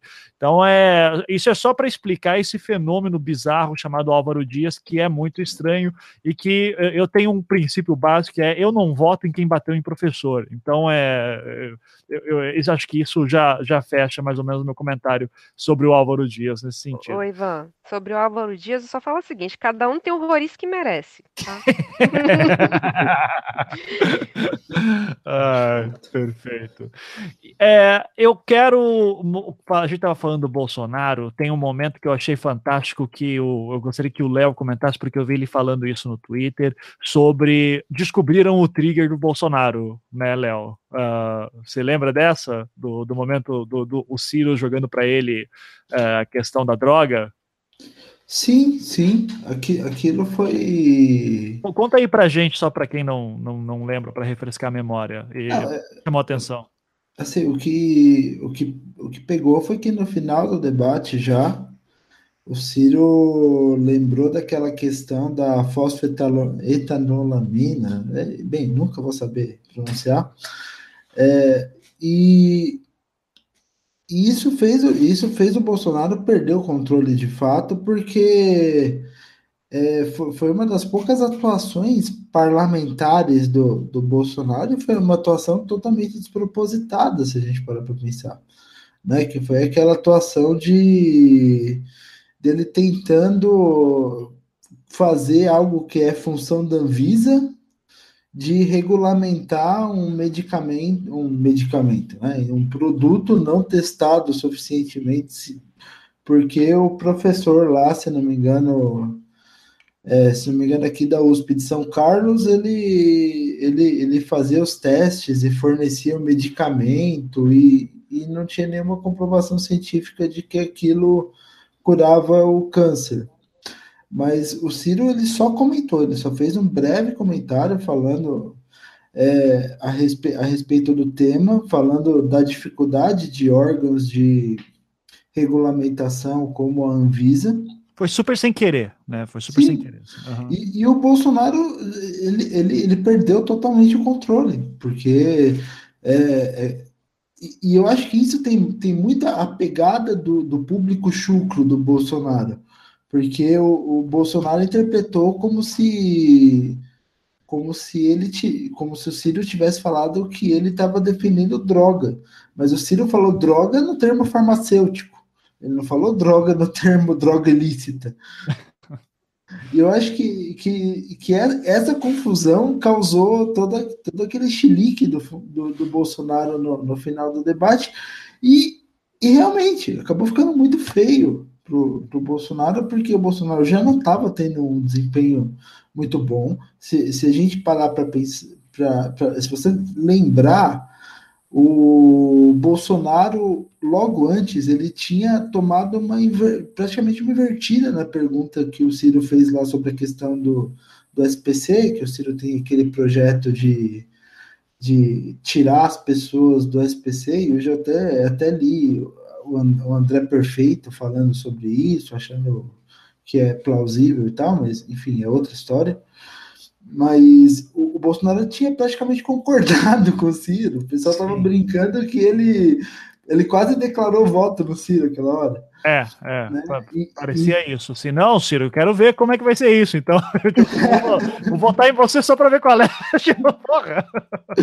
né? E, então, o Bolsonaro já estava num momento ruim no debate. Daí chegou essa, essa questão da, da, do, do projeto que, que realmente o, o Bolsonaro ele tinha entrado com, com projetos com projetos, sido um dos grandes apoiadores do projeto nesse sentido lá da regulamentação, que depois, inclusive, foi, foi barrado pelo STF com, com, muito, com muita correção, né? E, e, e, e, o Bolsonaro ficou totalmente alterado, porque, assim, a impressão que deu é que o Bolsonaro estava distraído, ele só ouviu a frase fora de contexto e ele começou a atacar o Ciro, assim, como se ele tivesse assim, assim, ouviu o nome dele, ouviu a frase fora de contexto e começou a atacar o Ciro como se estivesse totalmente fora ali. E daí ele pediu até direito de resposta e foi negado, mas foi uma cena muito feia. Sim, que o, o Boechat ainda falou: não, você pode ficar tranquilo, o seu,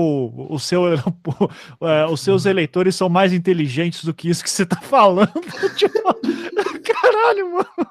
Cara, mas essa reação foi que nem Bolsonaro simplesmente reagindo que nem Bolsominion. É desse jeito. Falou ou não, Bolsonaro tem que ir lá defender o mestre, né? O mito, essa coisa toda. Uhum. Então foi isso. E o cara ouviu droga como se ele não soubesse o que, que significa drogaria. Então, será que ele acha que é onde compra crack, né? Então. Eu acho que foi uma tentativa de responder o Daciolo em alguma medida.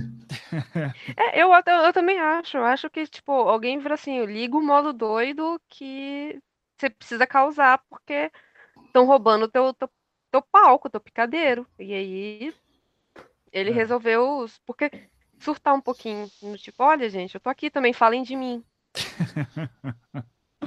sei, sei. Uh, ok.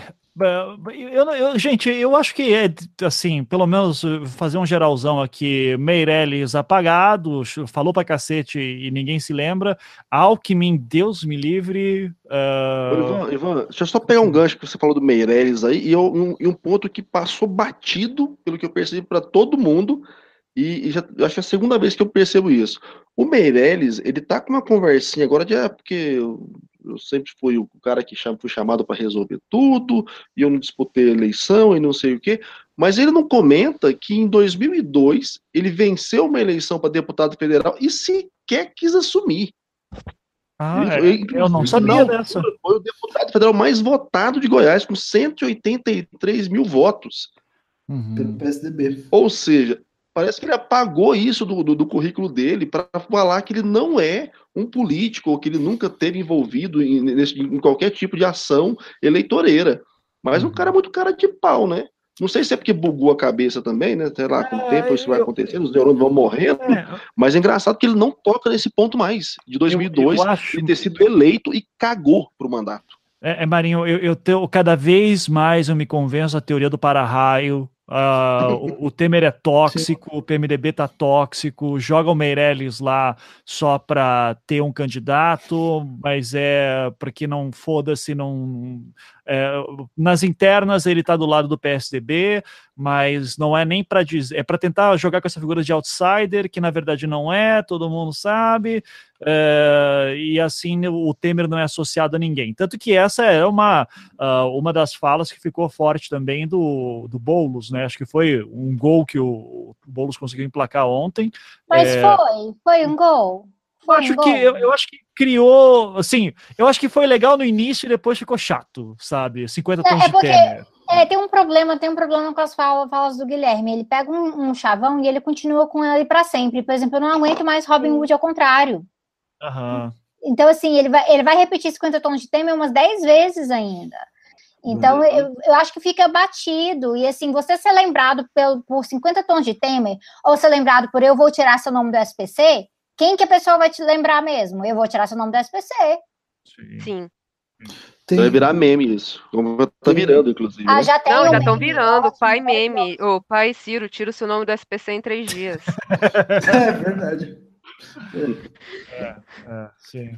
Agora, é... uma coisa em relação também ao, ao Meirelles, o Ivan, é que ele tá tão avulso que ninguém nem se importa em, em confrontá-lo com essa história de que, ah, porque fulano me chamou para economia, fulano me chamou para economia. E eu, eu até tuitei isso ontem. O Meirelles parece aquele cara que é mecânico, é chamado para consertar o caminhão, mas de tanto ser chamado para consertar o caminhão, acho que pode ser o dono da transportadora. É tão, é tão fácil você trabalhar uma desconstrução pro discurso dele, mas ele é tão avulso que ninguém dá nem moral para ele, cara. Os outros não consideram. Teve um momento Teve um momento que eu conferi no Twitter com as pessoas que eu juro que ele deu a impressão de que ele estava falando que se você sobe o juro, sobe a inflação. Uhum. E aí, uhum. cara, o cara não é economista, uma pessoa que fala um troço desse, né? E aí eu, e eu confirmei no Twitter, assim, eu também ouvi a mesma coisa, ouvi a mesma coisa, ouvi a mesma coisa. Aí não é possível que a pessoa com aquela lerdeza conseguiu ficar nervoso o suficiente para falar um, um, um, fato econômico totalmente errado, que é a única coisa que ele estava afirmando que era a competência dele. Uhum. Quanto Não, e tem outro fato. Não, isso é bug mesmo. Calma, calma. Vamos lá. Léo primeiro, daí Júlia. Manda aí. Quanto ao Meirelles, eu acho que tem duas coisas. Primeiro que, assim, a teoria do para-raio é, é real. A teoria do para-raio, assim, está cada vez mais certo. Assim, Meirelles ele é candidato para apanhar, para levar consigo o legado negativo de um presidente que tem 88% de pessoas que não votam no candidato associado a ele, e assim proteger de alguma maneira a candidatura Alckmin. Só que eu acho que ele está ele tá, de alguma maneira sendo tão irrelevante, incompetente, que nem isso ele vai conseguir fazer. Uhum. Porque ele, ele, ele, tem, ele tá. Ele tá. Ele, por quê? Porque ele tem é, aquela coisa de. A, o jeito dele falar, e, e aí talvez o, o, Marcos possa falar melhor, porque assim, aquilo no, à primeira vista parece falta de media training, mas não é falta de media training. O, o Meirelles, ele é aquilo. Se você for ver palestra empresarial do Meirelles como dono de banco, ele tem aquela mentalidade de cabeça de planilha que o povo vai olhar para ele e não vai entender absolutamente nada do que ele está falando. E, e junta aquela mentalidade pedante, tipo, ele falou umas três vezes no debate, ah, você tem que saber o básico de economia. o povo não está nem aí para isso, e daí ele faz alguma colocação lá que não vai atingir absolutamente ninguém. Então, o grande risco do Meirelles é não conseguir fazer nem o papel de para-raio que ele está destinado a fazer.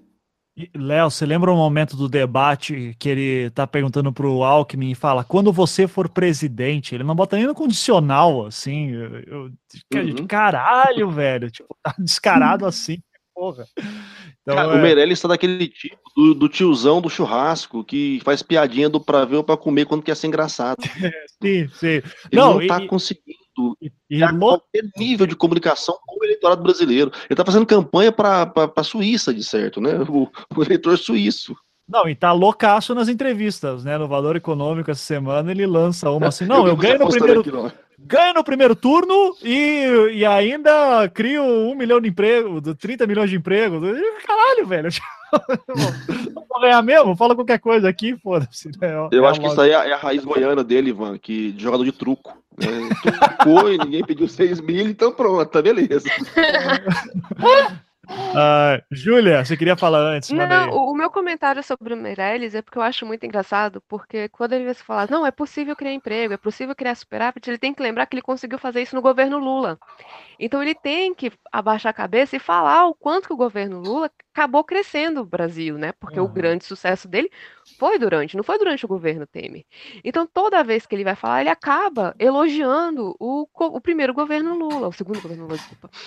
É, então, eu, isso eu acho ainda mais engraçado, porque ele deveria estar ali para né, ser o, o, candidato da continuidade do governo Temer, mas a melhor coisa que ele fez foi é quando ele vai para se vender, ele tem que elogiar o, né, o Lula. Aí você fica assim, tipo, amigo, você não está fazendo as coisas de forma certa. E tem outra coisa que me incomoda bastante nele, é porque ele é muito técnico, cara. Toda vez que ele começa a explicar, eu, assim, eu não faço ideia do que, que é isso. E eu ainda, tipo, tento acompanhar a política, mas economia é uma coisa que eu não tenho. Eu não faço ideia, ele acha que alguém está entendendo o que ele está falando. Eu, assim, para mim ele já está com preguiça, sabe? Assim, ele está ali só para falar meia dúzia de coisas e, e ficar. Até quando ele tenta bater no Alckmin é tipo triste. Sim. Eu, vou pegar esse teu gancho do Lula. Uh,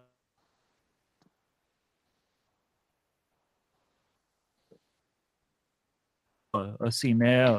Ninguém usa, ou, tirando o Boulos, uh, falando que do, Lula como um preso político e tal, mas não sei se por medo da galera para não parecer que está batendo no Lula, que é o quando aparece nas pesquisas é o primeiro lugar, uh, pessoal tentando fingir que não existe o Lula, mas é, antes de entrar nessa questão, é, a gente não fez programa desde a coliga das coligações que se formaram, né? E era dia 5 de agosto, domingo passado, quando estava assim, né? Até o fim do dia, os partidos tinham que definir seus vices e, e já estava aquela conversa há um tempo, né? Quem acompanha ali por dentro estava sabendo já que a Manuela estava ali Uh, já se encostando no PT, teve também um ensaio ali com o Ciro, uh, e daí aparece a chapa triplex, né, no, no final do domingo, nos 45 do segundo tempo, Haddad é vice, mas na verdade é o, vai ser o cabeça de chapa, provavelmente, a Manuela daí assume como vice, ela até brincou daí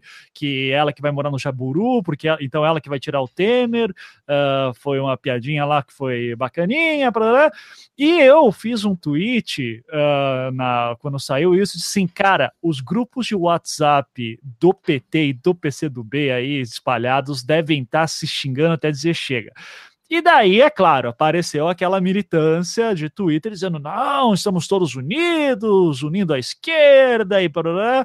E nisso, as minhas DMs começaram a pipocar, dizendo: Oi, Ivan, eu sou de blá blá blá e é verdade. E, e assim, um monte de gente começando a falar que rolou uh, uma treta, rolou um certo incômodo, vamos dizer assim, em certos setores do PCdoB e do PT, especialmente pelo que eu percebi em certos setores do PCdoB que estavam apostando muito na Manuela. Sabrina, eu tô louco para falar com você desde de domingo sobre isso. Tá sabendo Ai. de alguma coisa? Rolou esse mal-estar? Tá Cara, dividido? E aí? É que nem aquela coisa, eu nunca esqueço, começo do ano, janeiro, a gente publicou uma entrevista do Haddad lá na Jacobin, a revista dos Estados Unidos, que eu, que eu sou editora contribuinte sobre o Brasil, né? E aí colocou o título uh, Lula's Plan B, né? O plano B de Lula. E aí, no próprio PT, malharam o Haddad de uma coisa dessa. Ele não tinha nem nada a ver com o título, a gente colocou. Então, assim, o próprio Haddad, ele não pode se colocar como se ele fosse o candidato, ele tem que falar que ele é vice. Então, a, a Manuel tá meio que queimando a largada no processo, mesmo a gente sabendo que é onde vai parar, é um tipo de afronta. Então, realmente é uma coisa que não, não pega muito bem, mas pelo que eu, pelo que eu peguei assim da, da questão da coletiva de imprensa que eles fizeram, estava todo mundo muito lindo, muito amor na coletiva. Inclusive, a coletiva foi na, na sede do PCdoB, então, muito amor nesse espaço todo. Só que aí gera aquela coisa, eu falo assim: o programa que a Manuela estava defendendo é o programa do Ciro. Eu continuo falando isso. Sim. Porque o PCdoB é um partido que tem um programa nacional desenvolvimentista. E, o, e, esse é o programa do Ciro. Eles vão ter algumas diferenças. Mas o PCdoB é um partido que acena para o agronegócio. E aí o que me assustou foi a galera, quando o Ciro escolheu a Cátia Abreu e eu sentei o pau para caramba, um monte de gente falou, nossa, que contradição. Eu, cara, a Cátia Abreu não foi parar no PDT por acaso, não. Ela saiu do MDB e foi para o PDT porque o PDT acena para o agronegócio. Então é mais ou menos assim. Então fica uma coisa estranha. Eu não sei muito bem o que será esse programa. O, o, a gente vê que é essa coisa triplex. Agora eles vão avaliar se eles vão eh, tirar o Lula antes da data limite de 20 dias ou não. Ah, pelo que aconteceu ontem no debate, eu acharia uma estupidez não colocar o Haddad logo como candidato oficial à presidência para ele poder ir para o debate, porque o vácuo que ficou da ausência do PT ali pesa. Pra, eu acho que pesa, e uh, eles fizeram ao vivo com, com a Haddad e com a Manuela, cara, quem que assistiu aquilo ali? Porque eu não assisti. Uhum. Já, já tinha que acompanhar todo mundo, ter que assistir um outro troço cheio de comentários separado é muito difícil. Então, perde até no sentido dos votos que estão sendo disputados com Ciro. O Sim. PT está disputando voto com o Ciro. E aí o Ciro está lá no, no, oficial e o Haddad não está, faz a diferença. Então, é, até quando teve o anúncio, teve esse monte de embate, de mal-estar e tudo mais. Só que agora eu acho que a partir do debate de ontem, o PT está sendo confrontado finalmente com a realidade. E a realidade é que não vão soltar o Lula. Então, o Lula não vai estar presente em debates. E a maior parte da população assiste debates. Pode ser que eles não mudem tanto de voto em relação a isso, mas você, você acena para sua militância em debates. Isso faz diferença. O João Almoedo, a galera do Novo estava super puta que o João Almoedo não estava no debate, estava todo mundo lá. Isso é importante para a militância. E o PT depende muito da sua militância nesse momento para se manter vivo nesse jogo. Então, porque a gente ainda não sabe o que, que vai ter de transferência de voto. O, o, uhum. a gente sabe que os votos do Lula não transferem totalmente. E, inclusive, tem voto do Lula que transfere para o Bolsonaro, cara. Então, é importante o PT estar tá no debate. E eu acho que isso que é muito mais central do que eles resolverem essa picuinha de PT PCdoB. Vamos, vamos, vamos combinar. O PCdoB é base do PT e, e tudo mais. É, sempre teve. Uh, junto nesses processos, a CUT e a CTB andam juntos, eles andam juntos ali dentro da Uni e tudo mais, então, o que é que custa encampar isso logo e, e resolver esse problema, porque eu acredito que é um erro eles ficarem fora do debate do jeito que está, porque nem sempre, é, se a militância do pessoal conseguir uh, ter alguma influência sobre isso, nem sempre vai ter o Guilherme Boulos para falar o nome do Lula. Uhum. E aí ninguém vai falar o nome do Lula. Manda aí, Marcos. Aproveita, aproveitando o, o gancho da, da Sabrina, é interessante perceber isso aí, porque assim, eu tenho a perspectiva de que há ainda na cabeça de muitos petistas uma supervalorização do papel do PT hoje no cenário político brasileiro, inclusive do Lula também. Eu acho que o PT até agora não percebeu que o, o, Brasil não foi para as ruas ainda por conta da prisão do Lula, que o Brasil não está fazendo greve de fome todo o Brasil por conta do Lula, Mas, que o mundo está seguindo, um que a vida está continuando. O PT não convoca, o PT não convoca a base petista com toda a força para ir defender o Lula. A gente até hoje não viu uma convocatória de peso. Isso é muito bizarro. Uhum. Não, e outra, eu acho que mesmo se convocar também, Sabrina, eu não sei se vai, e, e, talvez seja até o medo também, né? De você convocar sabendo que você não vai ter o, a reverberação que você espera. Porque não, não tem mais, o processo está muito é posto, está muito claro, está muito massificado, é, já é que, que não vai ter liberação do Lula no grito. Uhum. Pois, sim. Então, e aí eu concordo muito com você nesse ponto, de que deixar esse vácuo achando que ah, esse, esse, esse viés vitimista vai dar alguma reverberação. Não vai dar, cara. Não tem vácuo nesse momento. Alguém vai ocupar aquilo, que seja o Ciro, que seja os malucos da direita, que seja quem for. Alguém vai ocupar aquilo. E o que é mais louco na minha percepção é que, assim, quem acompanha debate e quem está entendendo um pouco mais do que está acontecendo, já está claro para essas pessoas que quem vai ser o candidato é o Haddad. Então, assim, é, é, estranho o PT continuar insistindo numa coisa que todo mundo já sabe, né? É aquela coisa, todo mundo sabe que está mentindo, mas você continua mentindo porque você acredita que as pessoas não sabem que está mentindo. Então, assim, é bobagem. O processo está seguindo, pessoas vão se fortalecer. E aí você tem um, um, um, grupo que tem até um potencial de dar uma consolidada nesse, nesse, nesse eleitorado que o PT tem mantido durante tanto tempo, mas você fica aí jogando com isso numa perspectiva de que, cara, eu não sei, é. sinceramente eu não sei. eu acho é que muito, é muito PCO, é, é muito PCO. Total. Então, é o. Rui Pimenta na cabeça das pessoas que eleição sem Lula é fraude. Eu acho que no momento que o PT falar, ah, é o, é o Haddad, o Rui Costa Pimenta vai denunciar a direção do PT por ter capitulado ao golpe. É. Então, mas é, tem, uma, tem uma outra coisa aí também, e isso, assim, eu, eu, eu, concordo bastante com a posição de vocês, que realmente já, já não faz sentido do ponto de vista prático, e eu acho que, que a direção do, do PT segue batendo cabeça, inclusive, né? Se você olhar lá, direção que eu digo, a gente, a gente sabe, né? Glaze, Lindenberg, esse pessoal. É, tem, tem, uma, tem uma questão que foi levantada esses dias, que é de que o PT queria prosseguir com o Lula na chapa para que o Lula tivesse a sua foto na urna. Porque não daria tempo do TSE, se você fizesse lá até o limite, lá, 17 de setembro, não daria tempo do TSE mudar, mudar a fotografia. O que, para mim, é, além de ser um estelionato eleitoral, é uma tremenda numa burrice, que você não vai dar prazo nenhum para Haddad de fato entrar na campanha. Daí, por exemplo, vamos supor, você passa para o segundo turno com a foto do Lula, daí chega no segundo turno não está o Lula. Daí você perdeu a eleição. Daí você não tem como você recuperar todo o tempo perdido de campanha. Mas uma tese que, que eles estavam advogando era justamente essa, de que o PT, é, é, essa, esse núcleo duro da direção estava pensando justamente em, em, em é, adiar ao máximo essa, esperar ser julgado para que o, o, Lula aparecesse na foto e não desse tempo de mudar. E, e, assim, nem, nem, nem há um cálculo sobre qual é o tempo, qual é o, qual é o, o tempo necessário, mas eles tinham essa, essa percepção. E, enfim, né? Leonardo. É uma estratégia muito equivocada.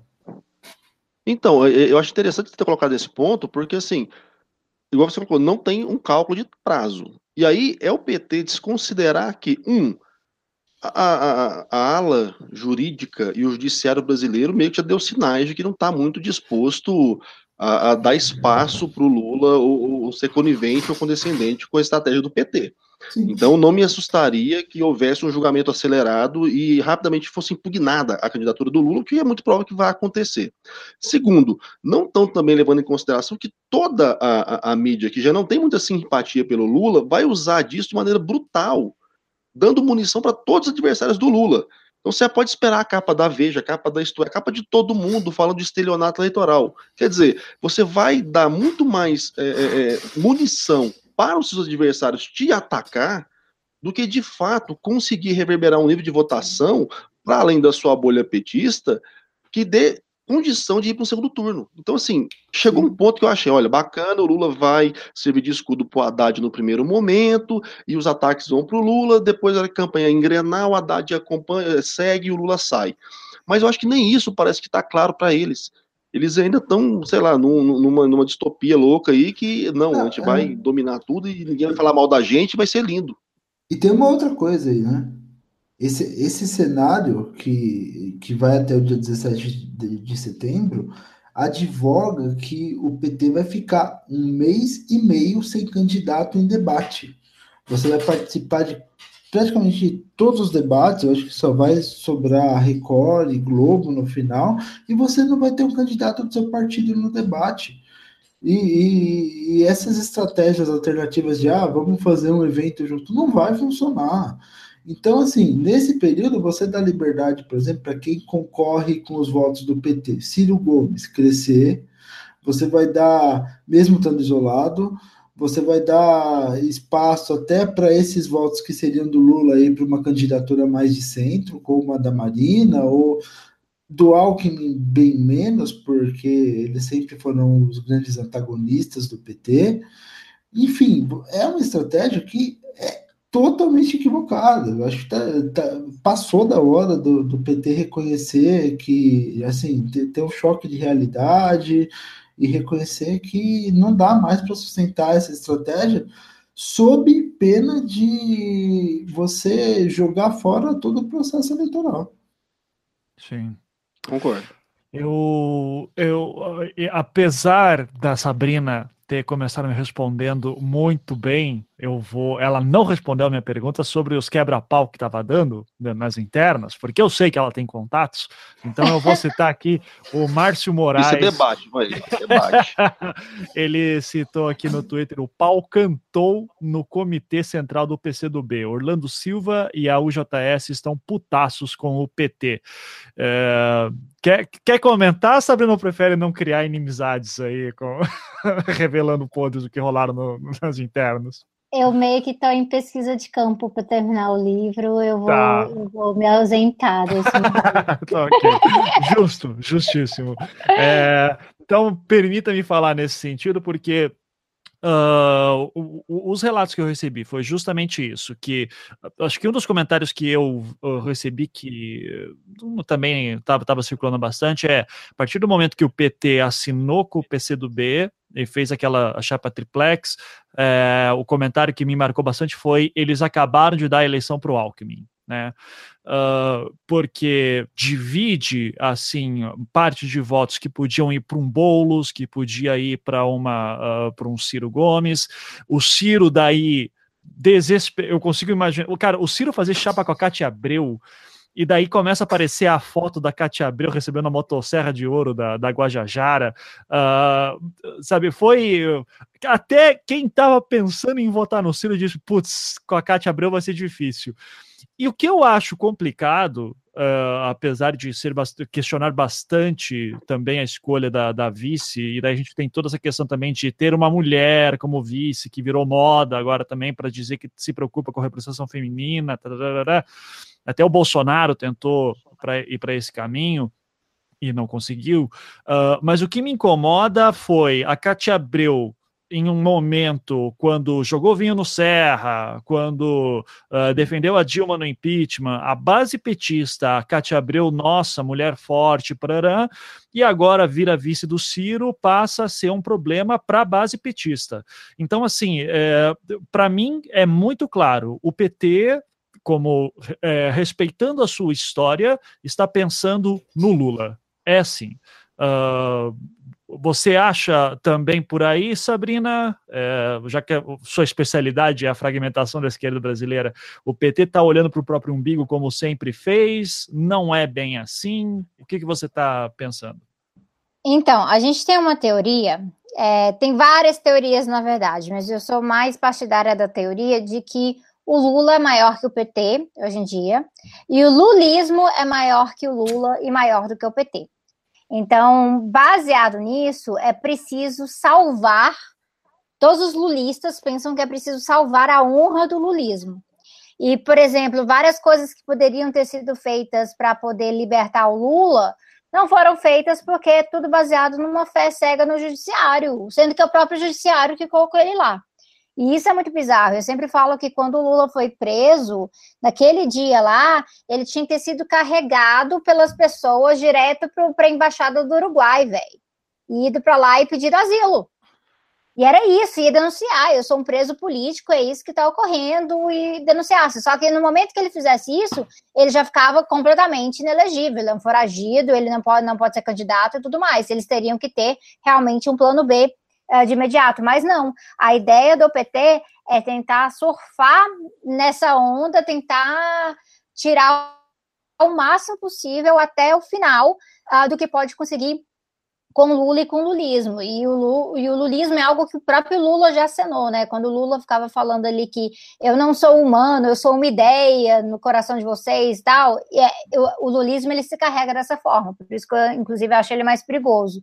E é por conta disso que a gente está num momento aí que eles meio que se agarram à ideia do Lula, mas não de uma forma de realmente salvar o Lula, libertar o Lula. É, pra, é um cálculo, é um cálculo político, eleitoral, e eu acho que eles estão fazendo esse cálculo errado. Errado, porque em vez de pensar, por exemplo, vamos refundar este partido, vamos honrar o que o Lula construiu aqui, uh, daqui de fora, não, eles ficam nessa linha de ficar só, só no denuncismo, aí tem um, que, um punhado de pessoas fazendo uma greve de fome, que eu fico assim, triste pelas pessoas, quero ir lá alimentar as pessoas, porque eu sei que o partido mesmo não está ali com elas. Uhum. Uh, Júlia estava com problema no microfone, conseguiu desmutar? Você quer consegui, complementar? Consegui, sim. Ah, Não, aí, então, a minha, a, a, minha questão, eu acho que assim, se o PT pensasse, sei lá, na sobrevivência do PT como partido, talvez, e não apenas no Lula, ele nem teria colocado presidente, ele teria deixado, porque assim, a gente está vivendo um ódio ao PT muito grande. Então ele deixava essas eleições para assim, olha, tá vendo, esse problema não é culpa toda do PT. Uhum. Porque, né, o fato fica batendo, é tudo culpa do PT, tudo culpa do PT, e você acaba fragmentando. Aí eles a mim, tipo, na minha visão, é literalmente é, vamos colocar o Lula, porque o Lula funcionou duas vezes, o Lula puxa, e eles não pensam no desgaste do próprio partido, sabe? Eu acho que tirar um pouco o PT, é, tiraria um pouco dessas pessoas que, né, que, que tipo, veem o PT como né, a encarnação do fantasma do comunismo, de, de, dono de todas as teorias das conspirações, menos da Ursal, porque a da Ursal é, é o Ciro.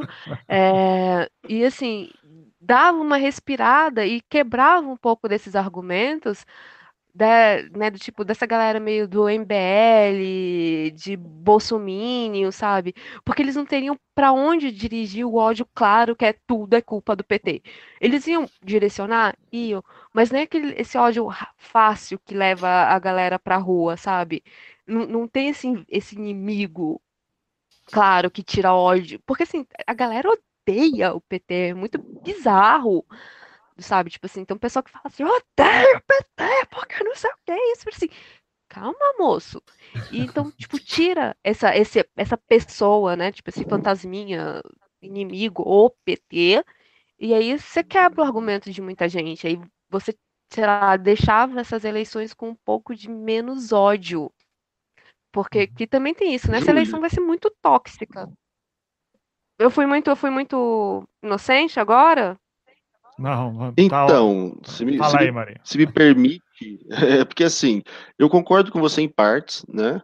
É, realmente hoje há um, um, ódio em relação ao PT que ele é brutal e é cego, e não, não tem como você contra-argumentar. Não adianta falar que o PP tem mais arrolados na Lava Jato, não adianta você falar que o, que o PMDB é isso aqui, não adianta. Então, o ódio está claro contra o PT e, de fato, isso gera um desgaste e gera aí um, uma ruptura muito difícil de, de, lidar com ela. Porém, a gente tem que considerar também que uh, a ação do PT nacional ela reverbera nos PTs estaduais também, que estão disputando as suas uhum. eleições. E esses sim vão muito além de Lula, porque eles dependem do, da disputa de poder local.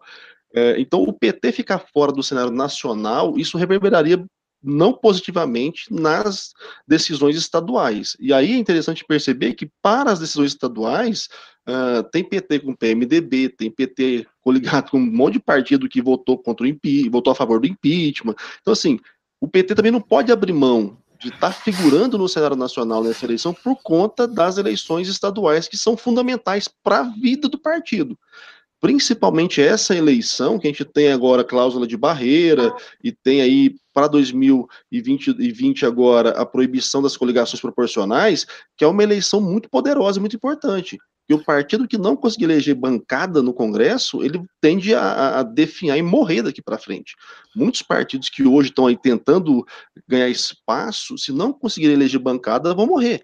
Então, essa questão do Lula, por mais que a estratégia seja toda errada, já, eu concordo 100% com vocês, com Sabrina, com todo mundo, mas tirar o PT do jogo nacional para o partido também não seria nada positivo. E aí você está considerando toda a ramificação e capilaridade que o partido tem em nível nacional. Né? Ah, as articulações em vários estados, e aqui em Goiás isso ficou muito claro, uh, em, em, vários momentos elas travaram nas outras chapas com medo, com receio de, do que o PT ia fazer. Então a gente percebe que ainda é um, um player poderoso e forte, né? Que aí sim, jogando enquanto é, é, é legenda, enquanto partido, enquanto potencial de, de é, influência no contexto político das regiões, até porque tem uma bancada gigantesca, sim. ele está ele tá vivo, ele está no jogo. É óbvio que a possibilidade do Lula ganhar não existe, porque nem candidato pode ser mas Sim. que o PT também não podia abrir mão de tudo, e ah, ó, beleza, estão de lado comigo, eu vou ficar quietinho no meu canto, quando vocês baixam aí o estresse, não dava para ser. E o partido agora era impossível fazer isso também. Não, mas eu não sei, eu, sei lá, eu acho que ele deveria ter aceitado ficar de vice, pelo menos, sabe? Eu não porque eu acho um desgaste desnecessário, às vezes, assim, até para as próprias candidaturas locais, porque em algum momento isso vai voltar, sabe? O PT, o Lula, o, como vocês falaram, o estelionato é, eleitoral. Isso é um desgaste que acaba levando também para os candidatos né, que estão concorrendo aos cargos menores, né? Então, então eu, eu acho que até anteontem a estratégia nem era tão ruim. O problema é que a partir de ontem venceu o prazo, que foi o que já foi colocado hoje, que é, olha, o PT está ficando sem representação no debate. Então, até anteontem, para manter a celeuma, para manter o foco, para manter a pauta sobre o partido e sobre a candidatura do Lula e Haddad, tudo bem, e dar visibilidade, eu não, eu não acho que foi errado, não. O problema é que a partir de agora isso venceu, isso datou, não dá mais para continuar. Então agora é a hora de falar assim, ó, oh, beleza, eu não vou querer, o, o, o, Brasil é mais importante, o PT é mais importante, o Haddad agora vai seguir o nosso legado, e vamos apoiar, vamos abraçar e vamos cantar o Yard World. Pronto. Ok, é. e a vida segue. Eu acho que também tem uma outra questão aí, que é, que é a seguinte: o PT ele perdeu muitos quadros nos últimos anos, não só para questões judiciais, mas também para outros partidos. Então, você, por exemplo, se a gente olhasse as últimas eleições, você veria que vários dos candidatos são ex-PT. A própria Marina uhum. Silva é ex-PT, o Eduardo Jorge em algum momento foi petista. Enfim, você tem, você tem uma perda considerável de quadros no PT nos últimos anos por diversos motivos. E, junto com isso, você tem uma outra coisa que essa está umbilicalmente ligada ao lulismo, que é a questão da mistificação dos tais postes do Lula. Então, o pessoal da cúpula do PT sempre achava que uma hora seria a sua vez de ser o poste do Lula a sua vez de ser o cara que se destaca com base na boa imagem do Lula, da popularidade do Lula. E isso daí, é, isso daí é um negócio que acaba sendo muito forte. E também tem uma outra questão que, que é mais simplória, mas querendo ou não, o PT ainda é um partido que tem 20% da, da preferência partidária no Brasil. Se você for fazer uma pesquisa hoje, a última saiu em abril, quando o Lula foi preso, do Ibope, você vai ver que o PT tem 20% da preferência partidária e os outros partidos têm de 8% para baixo. Então, isso é um ativo político muito forte, independente do Lula. Agora, a grande questão é como que o PT usa esse ativo político. O PT não. Leonardo, tem... para além, Opa, pode falar.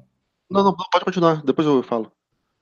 O PT talvez não tenha usado adequadamente esse, esse ativo político que ele tem. Ele tem esse, ele tem esse concentrado na, na figura do Lula ele já não tem mais a capacidade, essa capacidade de, de produzir novos quadros. Se você parar para pensar, além do Haddad, quem que você tem como possível candidato a presidente? O Jacques Wagner. O Jacques Wagner ele já está, querendo ou não, ele já está num outro momento até. Ele tá, tá lá como opção, ele chegou a ser aventado por opção porque absolutamente não havia outra opção. Mas você é, o, Cel, o Celso Amorim estava no páreo. Tanto que é, foi parte da briga da questão do governo do Rio de Janeiro, foi isso. E aí eles resolveram com Márcia Tiburi, aí ficou uma zona danada, mas ele chegou, ele chegou a realmente estar no páreo a ponto de que muitas pessoas ali dentro do PT achavam que não seria o Haddad.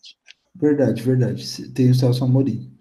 Mas o Celso Amorim, se bobear, foi o único sujeito que passou realmente incólume a esses dois governos Lula e mais esses anos de Dilma. Sim. Né? Sim. Não, pegando um pouco da sua fala também, Leonardo, sobre o ativo do PT, é, vale ressaltar, pelo menos da minha perspectiva, que o PT é dos partidos que tem a melhor militância do país. É a militância mais treinada, a que tem mais capacidade de mobilização, a que mais consegue fazer um trabalho de mobilização e reverberação de conteúdo e, e até de participação de ação de rua de qualquer outro partido. Então, além de você estar tá jogando aí com uma possibilidade muito ruim para o, o, seu time, vamos dizer assim, você está abrindo mão de uma, uma, militância treinada que era capaz de fato de pesar no, no contexto político. Porque se for analisar os outros candidatos hoje, nenhum deles tem a militância que o PT tem. Essa militância que de fato é treinada para fazer um trabalho de rua, um trabalho de mobilização e fazer ecoar a mensagem do candidato. E por mais que hoje a gente tenha aí essa questão né, da, da, da web, várias, vários canais, WhatsApp e tal, meu irmão, eleição ainda é contexto presencial. Ainda o voto se ganha é no, no, olho no olho, na sola de sapato. Eu ainda não abro mão dessa perspectiva. Você tem internet para disseminar conteúdo, mas a consolidação da imagem, a consolidação da mensagem, ela precisa do contato. E esse contato advém em muito do poder da militância, da estrutura, da capilaridade, da organização dessa militância. Os outros partidos não têm. O Alckmin tem televisão, ele não tem militância. Sim. Vamos, inclusive, é, para terminar, então, uma das questões que, uh, para a gente pensar no PT, um, eu, eu confesso assim que quando eu vejo a fotinho, né, com uh, Manu e Haddad e, o, e a foto do Lula no fundo, né? Essa foto que foi bastante compartilhada. Sei lá, eu digo assim, cara, primeiro que, que chapa bonita, né? Assim, que gente bonita ali no meio, assim, então. uh, daí passa esse encantamento, eu começo a pensar assim, primeiro eu fico sempre na dúvida de quanto que o Haddad consegue puxar de votos do Lula, né? Apesar que o PT tem essa histórica uh, marca aí de pelo menos 17%, é, que isso já te leva para um segundo turno, uh, mas eu não sei se o Haddad consegue puxar isso. Agora, eu não sei até que ponto também é, que essa não é uma estratégia, talvez, de olha. É, lança uma chapa, bota uma. Uh, tenta ganhar, ganhando, é, manda um indulto para o Lula, a chapa renuncia, convoca novas eleições é, e o Lula Caramba. concorre daí. Vocês acham que. Porque eu estava pensando numa teoria muito louca, assim, numa possibilidade muito maluca disso acontecer, e eu não sei até que ponto que isso não poderia ser usado, inclusive pela oposição, para dizer: ó, não vota no PT porque vai acontecer isso. É, vão libertar o Lula daí depois. É, vocês acham que essa é uma possibilidade? Leonardo, quero que você porque isso já aconteceu na América Latina, salvo engano, né? Se não me engano, com o Peron, você sabe? Ah, é, já tem antecedente disso na América Latina, mas eu, eu realmente não, não, não acredito nesse tipo de hipótese, mesmo porque é, o Lula se colocando nessa situação, essa coisa de insistência, ele se torna muito vulnerável e, e vulnerável a uma, uma justiça que não que óbvio que já deu todos os sinais, como já foi dito aqui, que não vai é, ser conivente com as táticas dele ou qualquer coisa do tipo. Mais do que isso, eu acho que talvez seja a, a grande decepção do PT, do, do partido, nesse sentido foi que, assim, apesar de você ter aquele, aquela grande mobilização em abril, no dia em que o Lula se entregou à, à Polícia Federal, é, não houve mobilização relevante posterior a isso. E isso talvez tenha quebrado toda a tática de resistência do PT em relação à prisão do Lula. Porque é, se você quer subverter as regras do jogo e, e, e fazer com que Lula volte ao poder nos braços do povo, você precisa ter gente mobilizada para possibilitar isso e para tornar e para tornar essa, essa chance de você é, meu, vocês têm que soltar o cara da cadeia, o cara tem que participar do processo político eleitoral relevante. Então, assim, se você não tem uma mobilização além do, do pessoal que fica subindo hashtag em rede social, falando que ah, Lula é preso político, tá? é o que eu falei, eu, eu, sempre, eu sempre comentei sobre a questão do Lula, não estou discutindo a justiça da prisão do Lula. Não é nem esse o, o, o fato, mas o sistema judiciário já deu todos os indícios de que não vai reverter essa posição de que Lula está fora do jogo político e que nada vai fazer com que isso mude.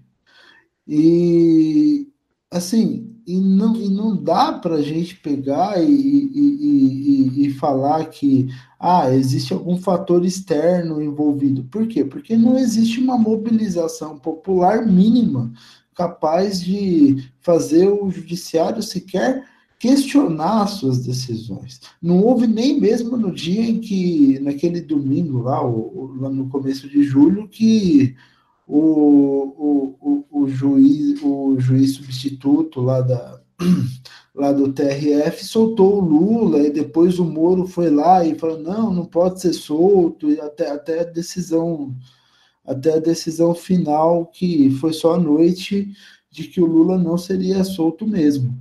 Nem nesse dia, que em tese era um dia que ah, vamos defender o Lula, vamos todo mundo para a rua defender o Lula. Nem nesse dia o PT conseguiu é, fazer com que houvesse o mínimo de mobilização das pessoas para que o Lula fosse solto. Então, não, não tem nenhuma possibilidade do PT conseguir qualquer tipo de subversão do processo eleitoral em benefício do Lula.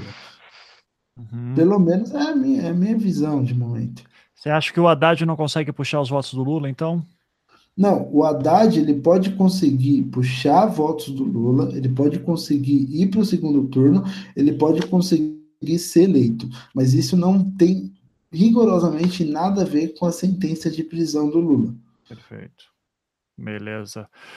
É, vamos lá, Júlia, para já encerrando também, seus comentários sobre maluquices, Lula e, enfim, Haddad, manda ver.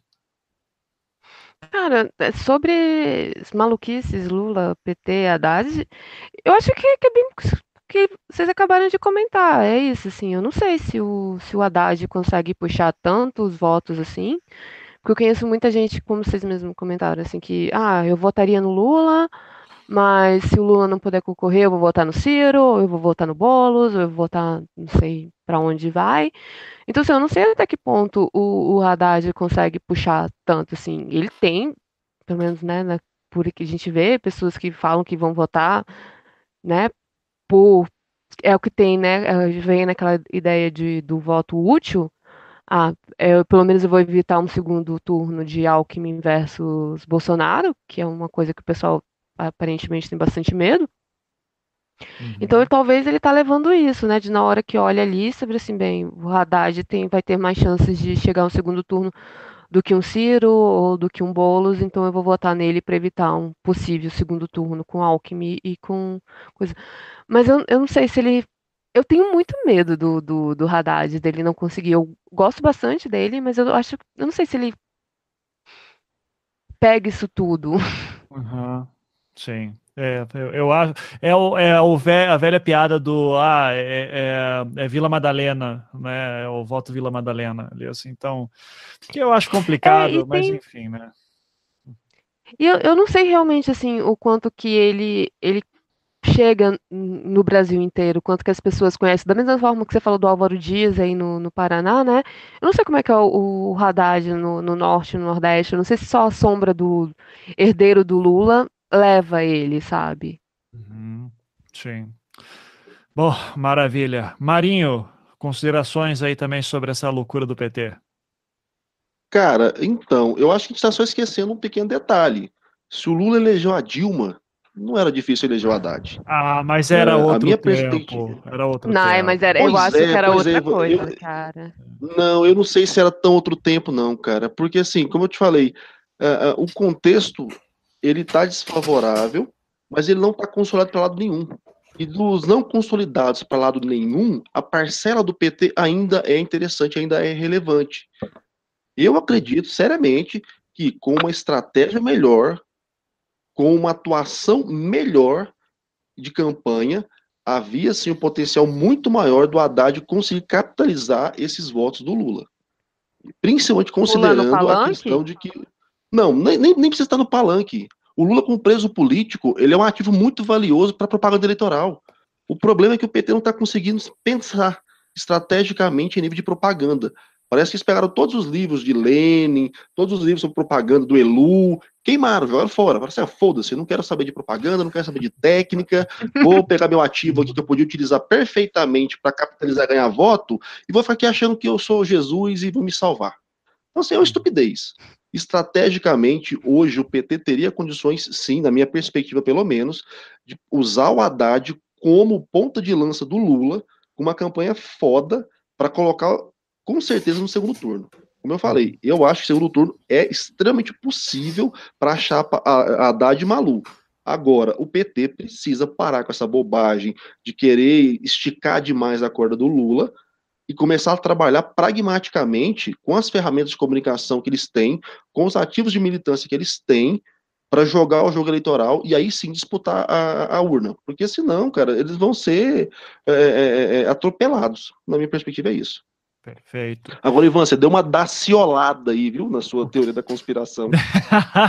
Cara, eu não sei, eu tava vendo, foi o, o Peron, ele tava, era o caso do Peron, é, eu que eu já vi essa análise em outro lugar, não foi eu que inventei, é, de que essa seria uma das táticas do Lula, quando o Peron estava exilado da Argentina na década de 70, ele volta para a Argentina, só que ele não pode concorrer, daí ele lança uma candidata, um candidato, não vou lembrar. Daí a pessoa ganha, daí solta, eh, renuncia para que tenha novas eleições e o Peron concorra. Eu não duvido de nada, mas acho difícil, acho. E você ficou parecendo, sabe quem? O João, naquelas histórias, não, e o fulano pode tirar a máscara, debaixo da máscara aparece. Lembra do João agora. Ah, Olha, é. mas se não for, pode ter certeza que alguém vai roubar essa sua teoria da conspiração e vai estar tá no, nos grupos do WhatsApp da família daqui a pouco. pode deixar. Eu só queria deixar claro que, assim, que e, assim, eu concordo com o, Mar, com o Marcos que assim, o PT ele, ele ainda é muito forte, ele pode levar o Haddad para o segundo turno, mas você vê que é uma, é uma coisa de assim, mais inércia de, por causa do, do, dos votos de quem sempre se identificou com a esquerda no Brasil, hum, mais do que qualquer outra coisa. Então, você não tem essa mobilização de rua que você tinha antes. Você não tem mais essa coisa de você é, fazer tudo. Por exemplo, você imagina que em 2010, uma situação dessa, você não teria uma grande mobilização pelo Lula? Hoje você não tem mais. Uhum. Perfeito. Sabrina. Mas então, só, só, só, só finalizar, Ivan, porque eu vou falar uma coisa importante. Tá. É, mas aí que a gente tem que considerar também um outro é, ator nesse processo que tem uma significação muito é, importante para a população brasileira, que é o Poder Judiciário. Dos últimos anos para cá, o Poder Judiciário ganhou uma aura que, para a população média brasileira, é, é, meio que intocável, assim, os caras são foda demais. Então, assim, agora você tá, tá, tá, tá jogando contra o Poder Judiciário, e isso, obviamente, vai é, é, é fragilizar um pouco mais a mobilização. Mas, excluindo o Judiciário do jogo, e aí onde eu insisto em, em parar com esse de insistir no Lula contra o judiciário e trabalhando pragmaticamente no cenário político, você está competindo com outros grupos que não têm o que você tem. Sim. Então aí é o War, é jogar o War com inteligência, na minha perspectiva, né? Inclusive... Vou, vou fazer jabá agora, viu? Lembra meu artigo aí sobre o Herói de Capa, que eu falo bem sobre isso. Sim. Não, já que é para fazer jabá, eu prefiro jogar Diplomacy. Por favor, joguem Diplomacy. É um jogo bem melhor que o War. Ah, não conheço isso, vou pesquisar. É bom, é bem, é bem bacana. Maravilha. Sabrina, termine hum. aí com suas análises sobre o PT para deixar todo mundo desesperado e odiando o PT cada vez mais por não fazer essa união da esquerda que a gente gostaria tanto. Manda ver. É, eu vou voltar um pouquinho atrás, então. É, o, eu concordo com o que o, que o Marcos Marinho falou sobre a questão do de propaganda, que o PT não está sacando de tática sobre isso. Eu realmente acho que talvez se tivesse lançado desde o começo ali da prisão, não vai é o Haddad e o Haddad ficasse denunciando a prisão do Lula por aí, eles talvez conseguiriam uma transferência de voto melhores, até porque eu acho que corre o risco é, com a ausência do debate de muita gente que votaria no Lula começar a achar que o Lula não é candidato e já começar a pensar o voto em outra pessoa. Então, tem, tem sempre o risco da ausência. Mas essa questão do PT não é uma questão de hoje, de tática, porque o, o, Leonardo também mencionou, tem essa questão da desmobilização. A questão da desmobilização foi algo que o PT fez contra si próprio. Desmobilizou para poder sustentar a sua própria ambiguidade. Então, hoje, o que, que, ele, o que, que ele achava? É, tem a tal da estratégia da pinça, que foi o que ah, prevaleceu no, no, PT, lá a tática da, da DS, que prevaleceu do PT em relação a crescer na institucionalidade, construir poder popular. Não construir o poder popular. Por quê? A institucionalidade focada na tática lulista, que é um reformismo fraco, é, nesse sentido de nunca nem chegar ao reformismo, então eu vou além do, do Singer aí na, nessa ideia, é, com, quando isso é feito, isso faz o quê? Elimina o poder popular, porque o poder popular não tolera ambiguidade e não tolera as contradições em que o lulismo se meteu. E aí eles têm que desmobilizar para conseguir se sustentar e eles precisam oferecer uma narrativa. A narrativa é, era de que era preciso, preciso esperar, porque não havia correlação de forças, e isso conseguiu até um certo tempo, até que a coisa vai se esgotando ali em meados de 2013. Chega 2014, a, a Dilma mal ganha, e o PT faz o quê? Abraça uma nova narrativa, que é a questão de denunciar o golpismo, denunciar o golpismo e lutar pela democracia. Quando a gente chega em 2018, o lutar pela democracia fica equalizado com lutar contra o golpe, denunciar o golpe e lutar pela liberdade de Lula. E aí é onde começa o principal erro do, desse processo eleitoral inteiro, que é supor que a população realmente se importa desse tanto com o significado que a esquerda dá para golpe e para democracia. Para a maior parte da população, democracia não significa o que significa para gente. Essa coisa de, de o, o, Estado democrático de direito é uma áurea que, é, que tem um certo valor para a gente que estuda essas coisas, para os militantes que falam de direitos sociais e tudo mais, mas na periferia o pessoal está sendo constantemente violado de formas distintas, inclusive que ocorreu em 2013, ocorreu durante uhum. a Copa e tudo mais, sobre os governos do PT. Então, o PT fica falando de defender a democracia. Quando essa galera fica apanhando a polícia e criminalizada e encarceramento em massa sob o PT, não tem significado real para eles. Então, a tática da ultrapolítica, né, que é o conceito que eu uso no meu trabalho em relação a isso, de eleger um inimigo uh, e construir esse inimigo e pautar toda a sua política em relação a isso, está afundando o PT. E isso é uma consequência desde o problema da, da, da estratégia da, da, pinça de largada ser uma pinça ter virado uma, uma pata de caranguejo realmente com um pedaço maior do que o outro. Então é um, é um contínuo histórico. Eu não vejo um caminho para o PT simplesmente dar uma acordada aqui do nada e aí vai sair uma, uma tática muito, muito maravilhosa, porque agora ele está preso que ele não consegue nem manter sua própria coerência. Então ele está se segurando essa ideia de de, do, do, triplex, e aí tem o Lula, e aí joga o Haddad, aí joga a Manu, e tal, e eles estão agora estão vendo no que que dá. Mas era coisa que poderia ter começado a ser corrigida no, no, no começo do ano. E agora já está muito mais arriscado, e eu acho que é um erro eles continuarem com essa tática deles, mas eu não tenho certeza se eles vão mudar. Somente se eles valorizarem a questão que foi o debate ontem. Mas ontem o Lindbergh Farias simplesmente tweetou que tem o, o balanço do debate, o grande vencedor foi o Lula. Que coisa maluca é essa? Parece um universo paralelo. Ai, ai. O, o, o, mais doido, eu, eu, fiquei, confesso que eu fiquei bastante curioso para ver como é que seria a, a live do PT que, aconte, que aconteceu durante o debate, né? Que daí tava lá o, a Glaze, a Haddad, a Emanuela, e eu pensei, pô, se tiver uma boa audiência, de repente eles estão tentando fazer aquilo que o Bolsonaro fez tão bem, de construir um canal próprio, né? Uh, só que, cara, assim, eu não conheço ninguém que assistiu aquela live. Eu posso estar numa bolha errada, de repente, mas se na minha bolha ninguém assistiu, tá mal, cara. Tá, tá complicado. Vai, vai fazer Oi, falta Ivan, também. O problema Diga. desse tipo de, de, estratégia, na minha perspectiva, é que a gente está falando de um cargo majoritário, que precisa de mais de 50 milhões de votos. Exato. Então, por mais que você, às vezes, crie alguma estratégia é, é, é, é localizada, que tenha uma incisão importante dentro da sua bolha, é só dentro da sua bolha, cara.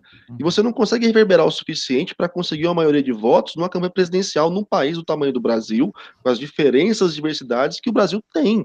Então, assim, na minha perspectiva, é se é uma campanha para você ser um proporcionalzão, massa, vai funcionar com a beleza. Mas para presidente, fazer um canal próprio, vai falar com seus coleguinhas? Vai, e aí? Vai adiantar o quê, cara? Você tem justamente que extrapolar sua bolha, atrair outras bolhas. Quanto mais você se fecha no próprio canal, você tem que ter consciência que mais você vai falar para os seu, seus próprios fiéis. Não Marinho, vejo muita como utilidade. Você Como você me explica, então, Trend Topics Bolsonaro na Rússia? Até a Rússia está interessada. cara, sabe, o, o, o, Putin é um cara muito eclético, né? Ele gosta de criar novas amizades, fazer boas relações. É um caso fantástico.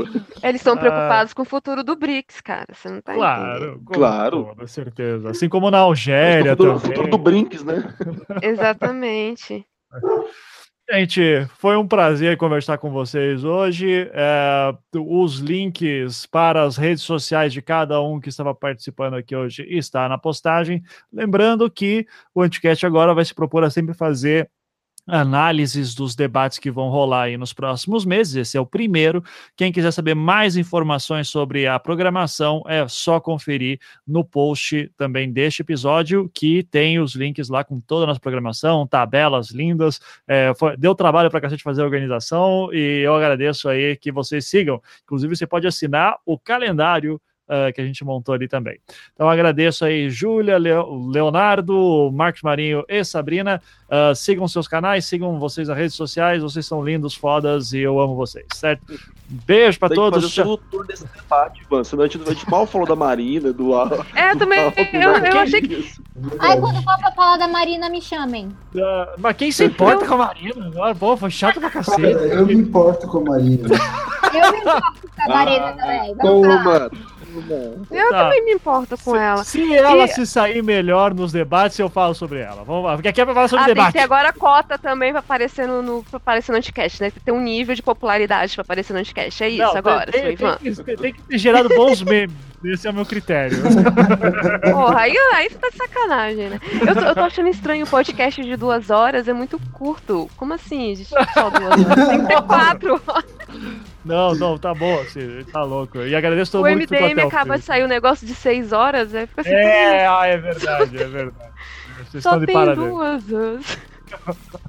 Gente, é isso. Vamos lá, dá tchau pra galera. Então, tchau, tchau. Até mais. Tchau, tchau.